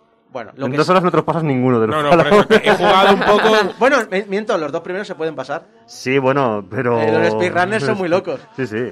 No, lo cierto es que sí que habéis visto a Paul Boy, el chaval que te guiña un ojo con una sonrisa en la cara y un enorme pulgar hacia arriba como acaba de hacer Gecko. Que en realidad no es un pulgar hacia arriba, pero bueno, lo- no sé si lo vas a explicar. Una manera de ser feliz tras el Armagedón nuclear que ha destruido el planeta.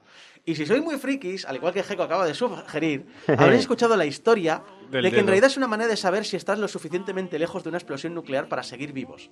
Pones el pulgar hacia arriba, mirando hacia el horizonte, y si el pulgar puede tapar el hongo atómico, estás lo Estás suficientemente lejos. para que ni la onda expansiva ni la zona radiactiva te afecten. No puedes, estás muerto. Bien. Por esto, si os habéis alguna vez preguntado qué significa Fallout, eh, es la lluvia radiactiva que se produce más o menos media hora más tarde después de una bomba atómica, donde el polvo radiactivo vuelve a caer en forma de lluvia negra y contamina radiactivamente toda el área donde, donde, donde, le llega este, estos restos radi- eh, irradiados. The more Que, know.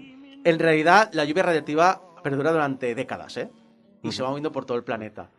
Ya que parte del material radiactivo se eleva a la estratosfera y se convierte en lluvia radiactiva que pulula por el planeta. Pero generalmente Fallout se refiere a esta primera lluvia letal.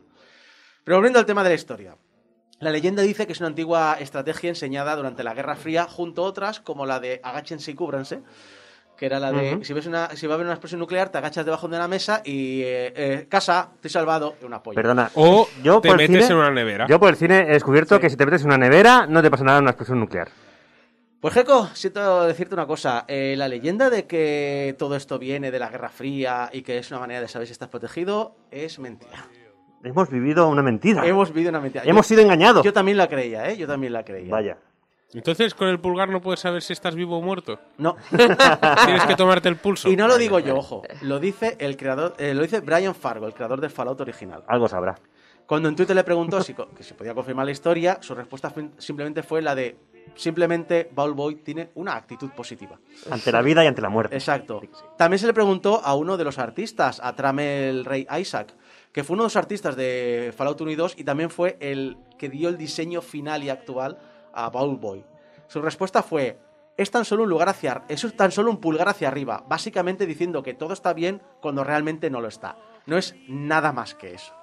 Eh, A mí Oh, me, me pues- gusta. Yo lo siento haberos chafado Me gustaba más la mentira Sí, en la que vivíamos. La mentira era más bonita, la verdad. Pues quédatela. Pues Ignora es verdad. los últimos 10 minutos del programa ya Es lo está. que hago con mi vida en, en- en realidad. O sea, ya lo hago en el día a día. Me mola mucho lo popular que llegó a ser este videojuego en concreto, con esta canción en concreto, que hasta en Los Simpson hicieron referencia. Hay un capítulo de Simpson que acaba en un apocalipsis y suena esta canción de fondo. Está relacionadísimo ya, a pesar de que antes estaría en películas y demás. Pero bueno, una- unas pequeñas historias, que, anécdotas, trivia, trivial, que que comentaba bastante saco, eh, que bueno, que están bien, oye, a mí me gustan saber estas cosas, sobre todo, aunque sean para llevarme desilusiones como estas. de ¿Cómo era el nombre de la sección? ¿Eres capaz? Sin buscar el guion. Eh, No. Anécdotas sobre el mundo del videojuego por las que nadie me ha preguntado, pero que os voy a contar igual. Así que ya las sabéis. Pues eh, muy bien. de aquí a unas semanas, más, si os ha gustado, claro. acclaim. I just want to be the one you love.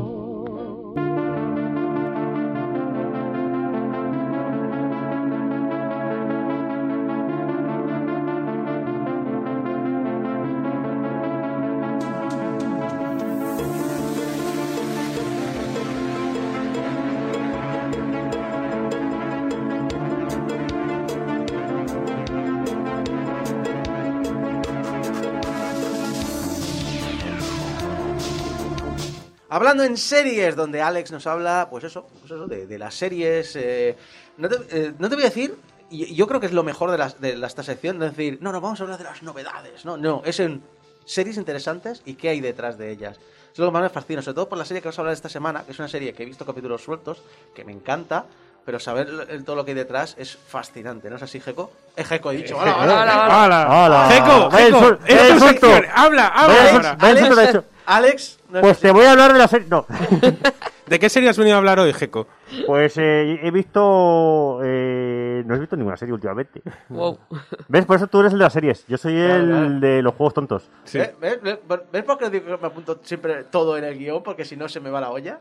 No Claro. puedo tener tres cosas a la vez. Es que no te escribes la intro de cómo me has de presentar, que es como el maravilloso Alex. Hay que improvisar. Hay que improvisar. Claro. Una de las cosas que tienes que hacer en audiovisual es saber, ser capaz de, de- Tengo que transmitir estos datos e improvisarlos. ¿Qué pasa? Que en los datos no están los nombres de las personas, porque mi cabeza no recuerda nombres de personas. Y creo que la mitad de la audiencia me va a, me va a da- le va a decir que también le pasa lo mismo, pero bueno. Alex, Pues sí. hoy vamos a hablar de una serie maravillosa que además es eh, una de las favoritas de Medio Planeta.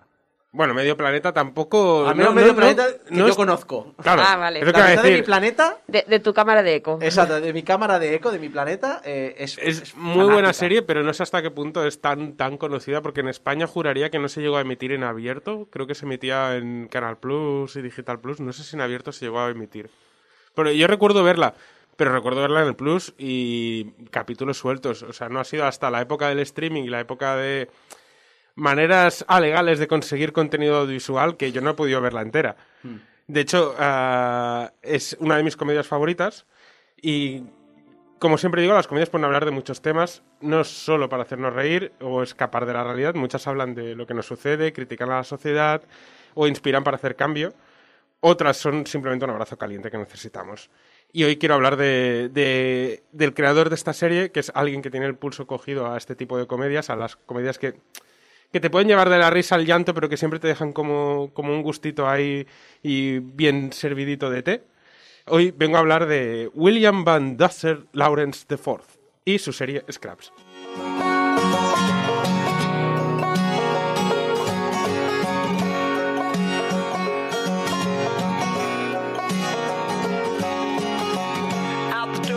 just in time. Head down the 405. Gotta meet the new boss by 8 a.m. The phone rings in the car. The wife is working hard. She's running late tonight again. Bill Lawrence eh, es un Perdona, gui- perdona, ¿quién? William Van Dusser Lawrence IV, que en realidad nunca lo llaman así, obviamente, pero es Bill Lawrence. Es un guionista y productor americano. Eh, como su nombre real indica, ah, viene de una familia bastante acomodada. Bueno, no sé si hoy en día son acomodados. Yo creo, quiero pensar que sí, porque en realidad es bastante privado con su vida y tampoco hay mucha información de su familia así en general. Pero así en el pasado sí que es descendiente de gente bastante conocida, desde un, caballeros que fueron con Ricardo Corazón de ¿León? León, ¿no? ¿Era? ¿De gatete? Sí, es que no me acuerdo, pero caballeros ingleses que han ido a cruzadas, alcaldes de Nueva York, inventores y fundadores de universidades, de hospitales en los años 20. O sea, es- es- viene de familia con bastante poder adquisitivo eh, y bastante fama a lo largo de la historia. Eh, estudió escritura creativa e inglés y cuando se graduó entró directamente a escribir para, para diferentes series de televisión. Su primer trabajo fue para una sitcom que duró muy poco que se llamaba Billy y luego ya saltó a proyectos como Yo y el Mundo, que eh, un dato que me pareció muy curioso, no sé si vosotros habéis visto Yo y el Mundo cuando hace años. Me suena de, Sí, sí, pero sí. hace mucho, ¿eh? Ahí- de ahí es uno de mis primeros crashes televisivos, Topanga. Pues resulta que, según él, es quien puso el nombre a Topanga, porque en realidad Topanga, el personaje se llama Topanga Lawrence. Entonces, probablemente podría ser que lo pusiese Bill Lawrence el nombre. Sí, sí, me pareció como los datos curiosos en plan... eh, mira, también estuvo en Friends, escribió uno o dos capítulos, tampoco hizo mucho, y en La Niñera, que es una serie que algún día quiero revisionar entera, porque siempre he visto muchos capítulos en televisión, pero nunca la he visto De Nani, ¿no? seguida, de Nani. De Nani. Y, y parece que, por lo que he ido viendo gente, porque la, la Angie, la, la pareja de Javi, creo que se la ha visto entera y por Twitter hay gente que sigo que la ha maratoneado hace relativamente poco porque está en Amazon Prime, si no me equivoco. Parece que ha envejecido bastante bien para lo que es, que es una serie de los 90, sitcom, pero parece que algunos de los temas que toca se mantienen bastante actuales. Entonces, tengo curiosidad.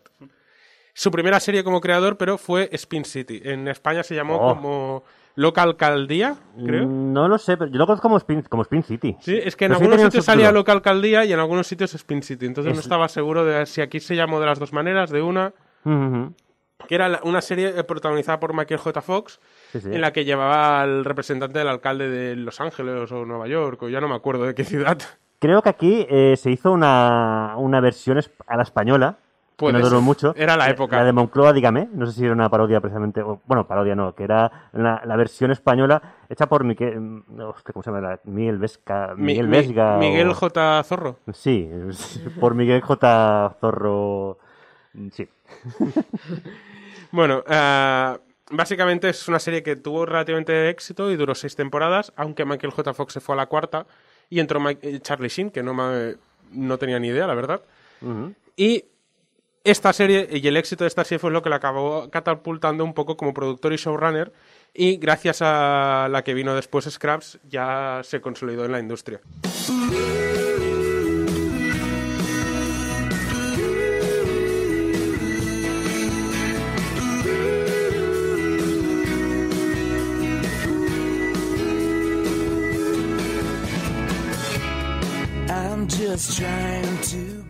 Scraps es una comedia en la que seguimos a un grupo de internos, sobre todo al protagonista. Hay un protagonista bastante claro que es JD porque es la voz de la serie, pero en realidad la se- yo creo que la serie es bastante coral. Sigues a JD, sigues a su mejor amigo que es. ah, ¡Ah! Yo y los nombres tengo Ah, un ¿se problema llama? ¿Se No, llama no se A? llama. ¡Ah! La bestia de A. Turk, coño La Turk.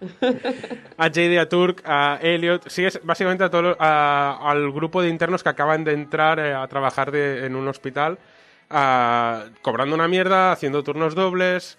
Entonces, una cosa que siempre Bill Lawrence ha remarcado mucho es que la serie, aunque es- tiene a los protagonistas y habla de las relaciones entre ellos, la serie es al final la historia del hospital y la historia de lo que sucede en el hospital, de cómo interactúan con los pacientes, cómo viven ahí y, cómo son las desavenencias que se llegan a tener. Ah, el protagonista JD está interpretado por Zach Braff y creo que no funcionaría sin su personalidad carismática que tiene y sin la personalidad que tienen los diferentes personajes como el Dr. Cox, que es mitiquísimo y está lleno internet está lleno de memes con gif del Dr. Cox. La serie en realidad está inspirada en gran parte en los primeros años como interno del doctor Jonathan Doris, ah, que es un antiguo compañero de instituto de, de universidad del, del creador de la serie, de Bill Lawrence. Y no me había dado cuenta hasta que lo he leído que Jonathan Doris es JD. Pero sí, que de hecho hay muchas coñas con el apellido en la serie porque le ponen 30.000 nombres femeninos y creo que puedo entender que probablemente a Jonathan Doris le pasaba también apellidándose Doris, que le debían confundir con mujer o le debían meter muchas coñas, así que todo empieza a tener bastante sentido. Ya sea porque son anécdotas reales o porque al propio Doris lo tuvieron como consultor, está considerada una de las series que más fiel es a la vida en un hospital no fiel en el sentido de lo que sucede en la serie es súper realista y todos los casos que suceden son claramente casos que han pasado siempre y que lo puedes desgranar, sino que es, es un poco la que consigue capturar con honestidad los sentimientos y las historias que suceden en un hospital o el cómo los personajes se sienten cuando interactúan con sus pacientes o cómo ah, es la vida, o sea, la vida en el hospital es tensa, te peleas, te discutes, tienen, hay momentos absurdos, hay momentos que no quieres ver a tu paciente, momentos que sí. Entonces, parece que es la manera más honesta de todas las series de hospitales que hay, al menos americanas, y está de las mejores consideradas. Tiene uno de los pilotos de comedia que más me gustan, consigue establecer muy bien el, tomo, el tono de la serie y las interacciones de los personajes en solo 20 minutos. Es, además, llega un momento en la serie en el que el, Creo que era el último capítulo de la primera temporada y el primero de la primera eh, eran como un poco reflejo, empezaban igual. Y no sé si el final de la serie también empezaba igual. Porque, porque no me acuerdo. O sea, la, la maratoneé durante la pandemia y hace dos años de eso. Pero sí que utiliza muy visualmente el piloto, remarca muy bien el trabajo audiovisual y el trabajo narrativo y el look de la serie. Pero la- además, a nivel de tramas, consigue meterte, presentarte a todos los personajes, todas las interacciones que tienen entre ellos, sin que te aburras y sin que desconectes de, de las tramas y te dan ganas de ver el siguiente capítulo. Sí, también han marcado un poco con eso, quizá también la rutina, ¿no? Del trabajo. Exacto, marcan un poco el ritmo, la rutina. Y me gusta porque la mayoría de comedias les cuesta arrancar, pero esta no. Esta lo consigue hacer bien. Parks and Recreation, eh, que en su momento hablé, los seis primeros capítulos. Bueno, que es la primera temporada. La primera temporada son solo seis capítulos. Le cuesta mucho pillar el tono y no es hasta la segunda que arranca. Brooklyn Nine-Nine, aunque arranca bastante bien, al principio los capítulos le falta pillar el, el tono a los personajes y el cómo. Aquí no, aquí desde el principio ya lo tienes totalmente pillado. Bueno, pero es que es una de las cosas de Bill Lawrence, precisamente, que es que siempre te interesan el personaje más allá de lo- del contexto. Es como, me, me he enamorado de los personajes, por tanto voy a escuchar tu historia. A mí una de las cosas que me han comentado siempre la gente que ha visto esta serie es eh, si te gusta la comedia tienes que verla y además tienes que verla entera porque Sí. eh, arranca bien, sigue bien y es todo es todo un está siempre a, a un nivel muy muy muy bueno. No hay una temporada mala. A mí me Exacto. pasa como a Es ti, lo que me han dicho, ¿eh? que he visto episodios sueltos y yo todos los episodios sueltos que he visto me han encantado.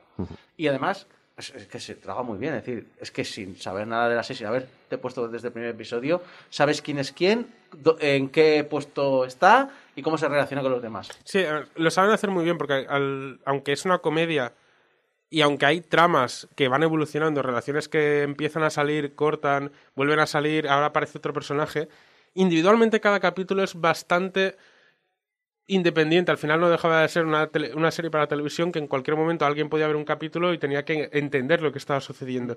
Pero lo consiguen integrar muy bien con la historia, la narrativa en general de la evolución de los personajes. Y es algo que cuesta mucho de conseguir y que Bill Lawrence en esta serie creo que, y su equipo de guionistas, porque no olvidemos que normalmente hay muchas personas detrás, lo consiguen clavar muy bien. Y a posteriori, eh, las siguientes series que ha hecho Bill Lawrence lo, lo, lo hace muy bien, hasta el éxito que ha sido Ted Lasso, de la que ya hablaré en otro momento, que es, es, es, es, es esto condensado en 10 capítulos y soltado a tu cara. O sea, Pero es que precisamente en Scraps es cuando consiguió consolidar la productora con el otro showrunner, que luego ya es el que nos dará Ted Lasso más. Sí, por favor, que sigan todo. Todo. Bueno, Scraps la entenderíamos como single cámara. Ah, es comedia grabada. No tiene por qué estar grabada solo con una cámara, pero narrativamente se entiende que es solo una cámara. Entonces son estilos diferentes. Y en la época en la que se hizo, que eran los 2000, aunque ya desde los años 50 existían comedias single cámaras, am, no era tan popular, y menos en los finales de los 90, principios de los 2000, que era la explosión de, los, de las sitcoms. No olvidemos que Friends duró hasta el 2004, por lo tanto en esa época Friends era la época dorada en la que más fama tenían, en la que los actores cobraban más, la más audiencia había. Entonces, la comedia en esa época era sitcom. Sitcom clásica de tres cámaras con risas enlatadas. Y de hecho en Scraps intentaron meter risas enlatadas, ah, no funcionaba. O sea, no, se llegó a emitir nada con risas enlatadas, pero el piloto, una de las promos que hicieron, le metieron como risas en un tráiler y el creador fue en plan, ¿pero, ¿pero qué es esto? Y la productora dijo, bueno, lo queríamos intentar. No. No encajaba nada porque es que no está pensado para eso. Además, una de las grandes cosas que tiene esta serie es que eh, el movimiento de cámara eh, crea una subjetividad y juega un modo narrativo dando más capas al diálogo de JD, porque toda la serie es desde el punto de vista del protagonista, con voz en off de él comentando cosas y teniendo flashbacks a sus ideas imaginarias absurdas. Entonces el juego de cámara tiene muchos planos secuencia, muchos planos subjetivos, muchos juega mucho con los movimientos de cámara, las, entradas de los personajes, la salida de los personajes. Eso sumado con músicas también y efectos sonoros, le dan una narrativa más que no, era tan típica en las comedias y que, en mi opinión, innovó mucho, sobre todo teniendo en cuenta que es eso, que es de los 2000 del 2001 el estreno. O sea, creo que es eh, uno de los puntos fuertes de esta serie es lo que llegó a innovar a nivel audiovisual para ser una comedia. Pero bueno, no solo hay comedia en los hospitales.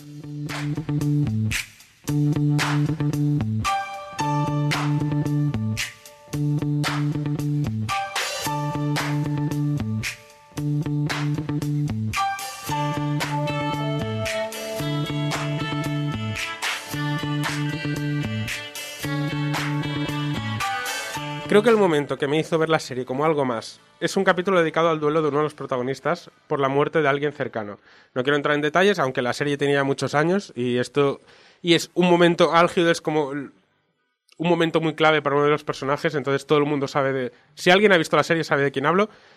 Eh, el modo en que usa la narrativa de la cámara y las diferentes transiciones dentro de la comedia para darte el contexto del viaje que tiene el personaje, para engañar un poco al espectador, pero a la vez no engañarlo el uso que hacen de diálogos que tiene este personaje en concreto con otros, que cuando sabes lo que ha sucedido, porque no lo sabes desde el principio del capítulo, adquiere una, segunda narrativa. O sea, es, cine puro en 20 minutos.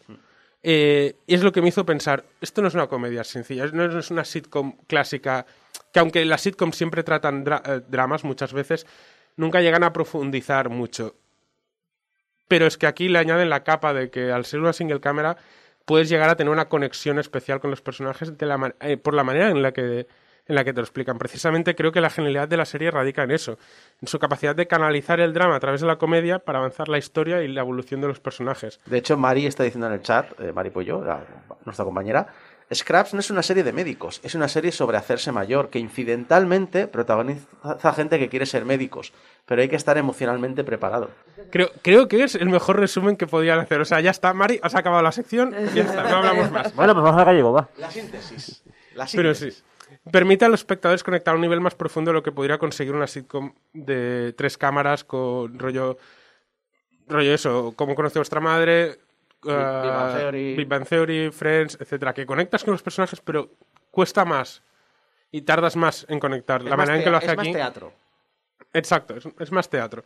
Y eso, y unos personajes carismáticos es lo que hace que cojas cariño, porque la química que tiene Zach Braff y Donald Faison, que son los dos protagonistas, JD y Turk, eh, cuya amistad en la ficción traspasa la, la- O sea, cuya amistad en la realidad traspasa la pantalla en la ficción, eh, llevan años siendo íntimos. Durante la pandemia empezaron un podcast conjunto de revisionado de la serie, que es brutal. De hecho, lo he escuchado bastante y gracias a eso al final me decidí a escribir la sección y tengo mucha información a raíz del podcast. Ah, como datos curiosos quedan eh, Faison, que sí que era relativamente conocido cuando empezó y hizo el casting para Scraps. Zach Braff no, Zach Braff había salido una película y ya está, y aún trabajaba sirviendo mesas de camarero. Por lo tanto, se dio el- de, hecho, se dio el caso de que mucha de la gente que había ido a ver la película de Zach Braff luego fue a tomar algo a la cafetería donde él estaba y lo era en plan, te acabo de ver una película y él estaba ahí sirviendo. Sí, ya, bueno, Hollywood. Hay que comer. Pues estaba sirviendo mesas cuando hizo el casting para, ah, para Scraps. Y además explica cómo la química con Faison ah, fue un flechazo, fue una amistad casi al momento que llegó ahí, a la lectura del guion, cuando ya lo habían cogido, se encontró con Faison, que él ya lo conocía, no era un actorazo de, de Hollywood, pero había tenido papeles relativamente importantes en películas y en televisión, y que su actitud cercana y amable hizo que los nervios de, que tenía Zach Braff se calmaran de golpe. Y desde entonces han sido inseparables como los propios personajes de la serie. Creo que el segundo punto que más ayuda a la inmersión que tiene la serie es que toda está grabada en un antiguo hospital. No decidieron montar un plató, sino es que fueron al hospital, lo redecoraron un poco para abrir algunas paredes para hacer habitaciones un poco más anchas, tener un poco más de espacio para grabar, pero era un hospital. Incluso las localizaciones que en la serie no son hospital, están en el hospital. Era un, un edificio entero, no, no recuerdo el nombre, pero era un antiguo hospital que ya no se usaba para nada más, que lo reconvirtieron en todo el set y todo está grabado ahí. Creo que lo único que no grabaron en la primera temporada eran algunos exteriores, que sí que se grabaron en otros sitios, pero cogieron un hospital, lo retransformaron solo para grabar la serie y durante las ocho temporadas que dura Scraps la, la usaron para eso.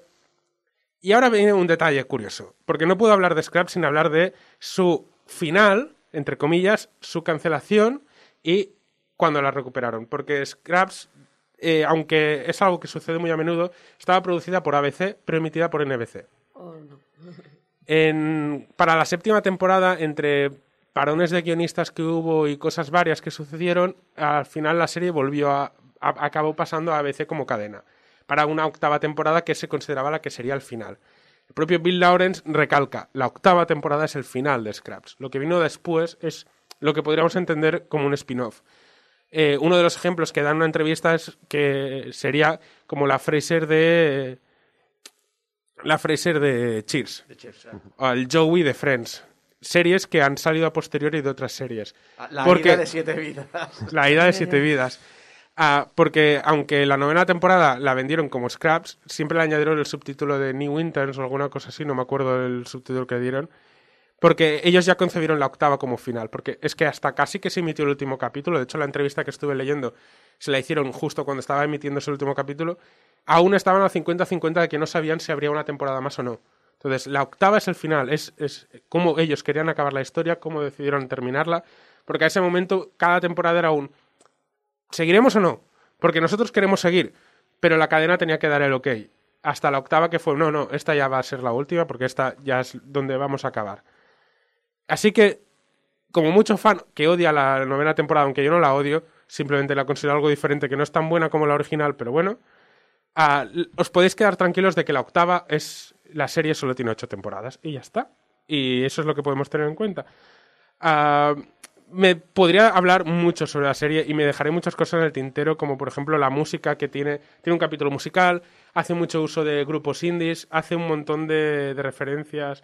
Eh, Es, es una serie de la que podría hablar durante dos secciones, pero creo que he conseguido cojar un poco la esencia. Scraps ha sido una comedia que me ha acompañado durante mucho tiempo, en bastantes momentos de mi vida, y aunque Parks and Recreation ha- se, ha, comido parte de ese espacio como Safe Place cuando busco una serie con la que evadirme, ah, siempre acabo recurriendo a Scraps en sus revisionados cuando necesito algo más. El propio JD muchas veces en los pasillos del hospital. Es una serie que trata muchos temas. Desde el duelo al amor, el perseguir tus ambiciones y a la vez nunca olvidar que somos humanos. Una serie que consigue hacerte reír a carcajada y unos minutos después te conmueve el corazón haciéndote llorar. Ah, esa capacidad narrativa, esos personajes a los que tantos acabas queriendo, le hacen un sitio seguro al que acudir cuando no sabes dónde ir.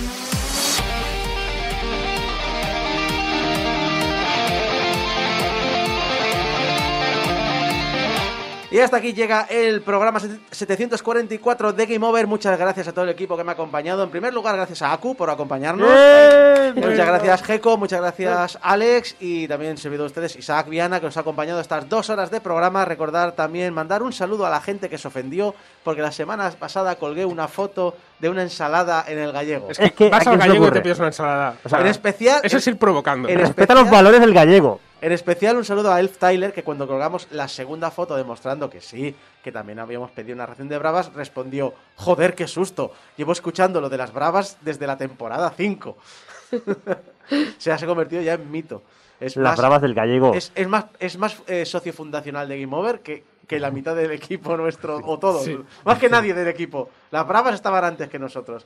Muchas gracias. Recordad que podéis eh, ayudarnos en, con donaciones para que el hosting siga activo y podamos colgar los MP3 en portalgameover.com barra donaciones, en portalgameover.com barra donaciones. Todo el dinero va directo a nuestro hosting, no, va, no pasa por nuestras manos y que en las redes sociales estamos como Portal Game Over. Nos podéis escuchar en todas partes, ya sabéis los programas, os digo cada semana.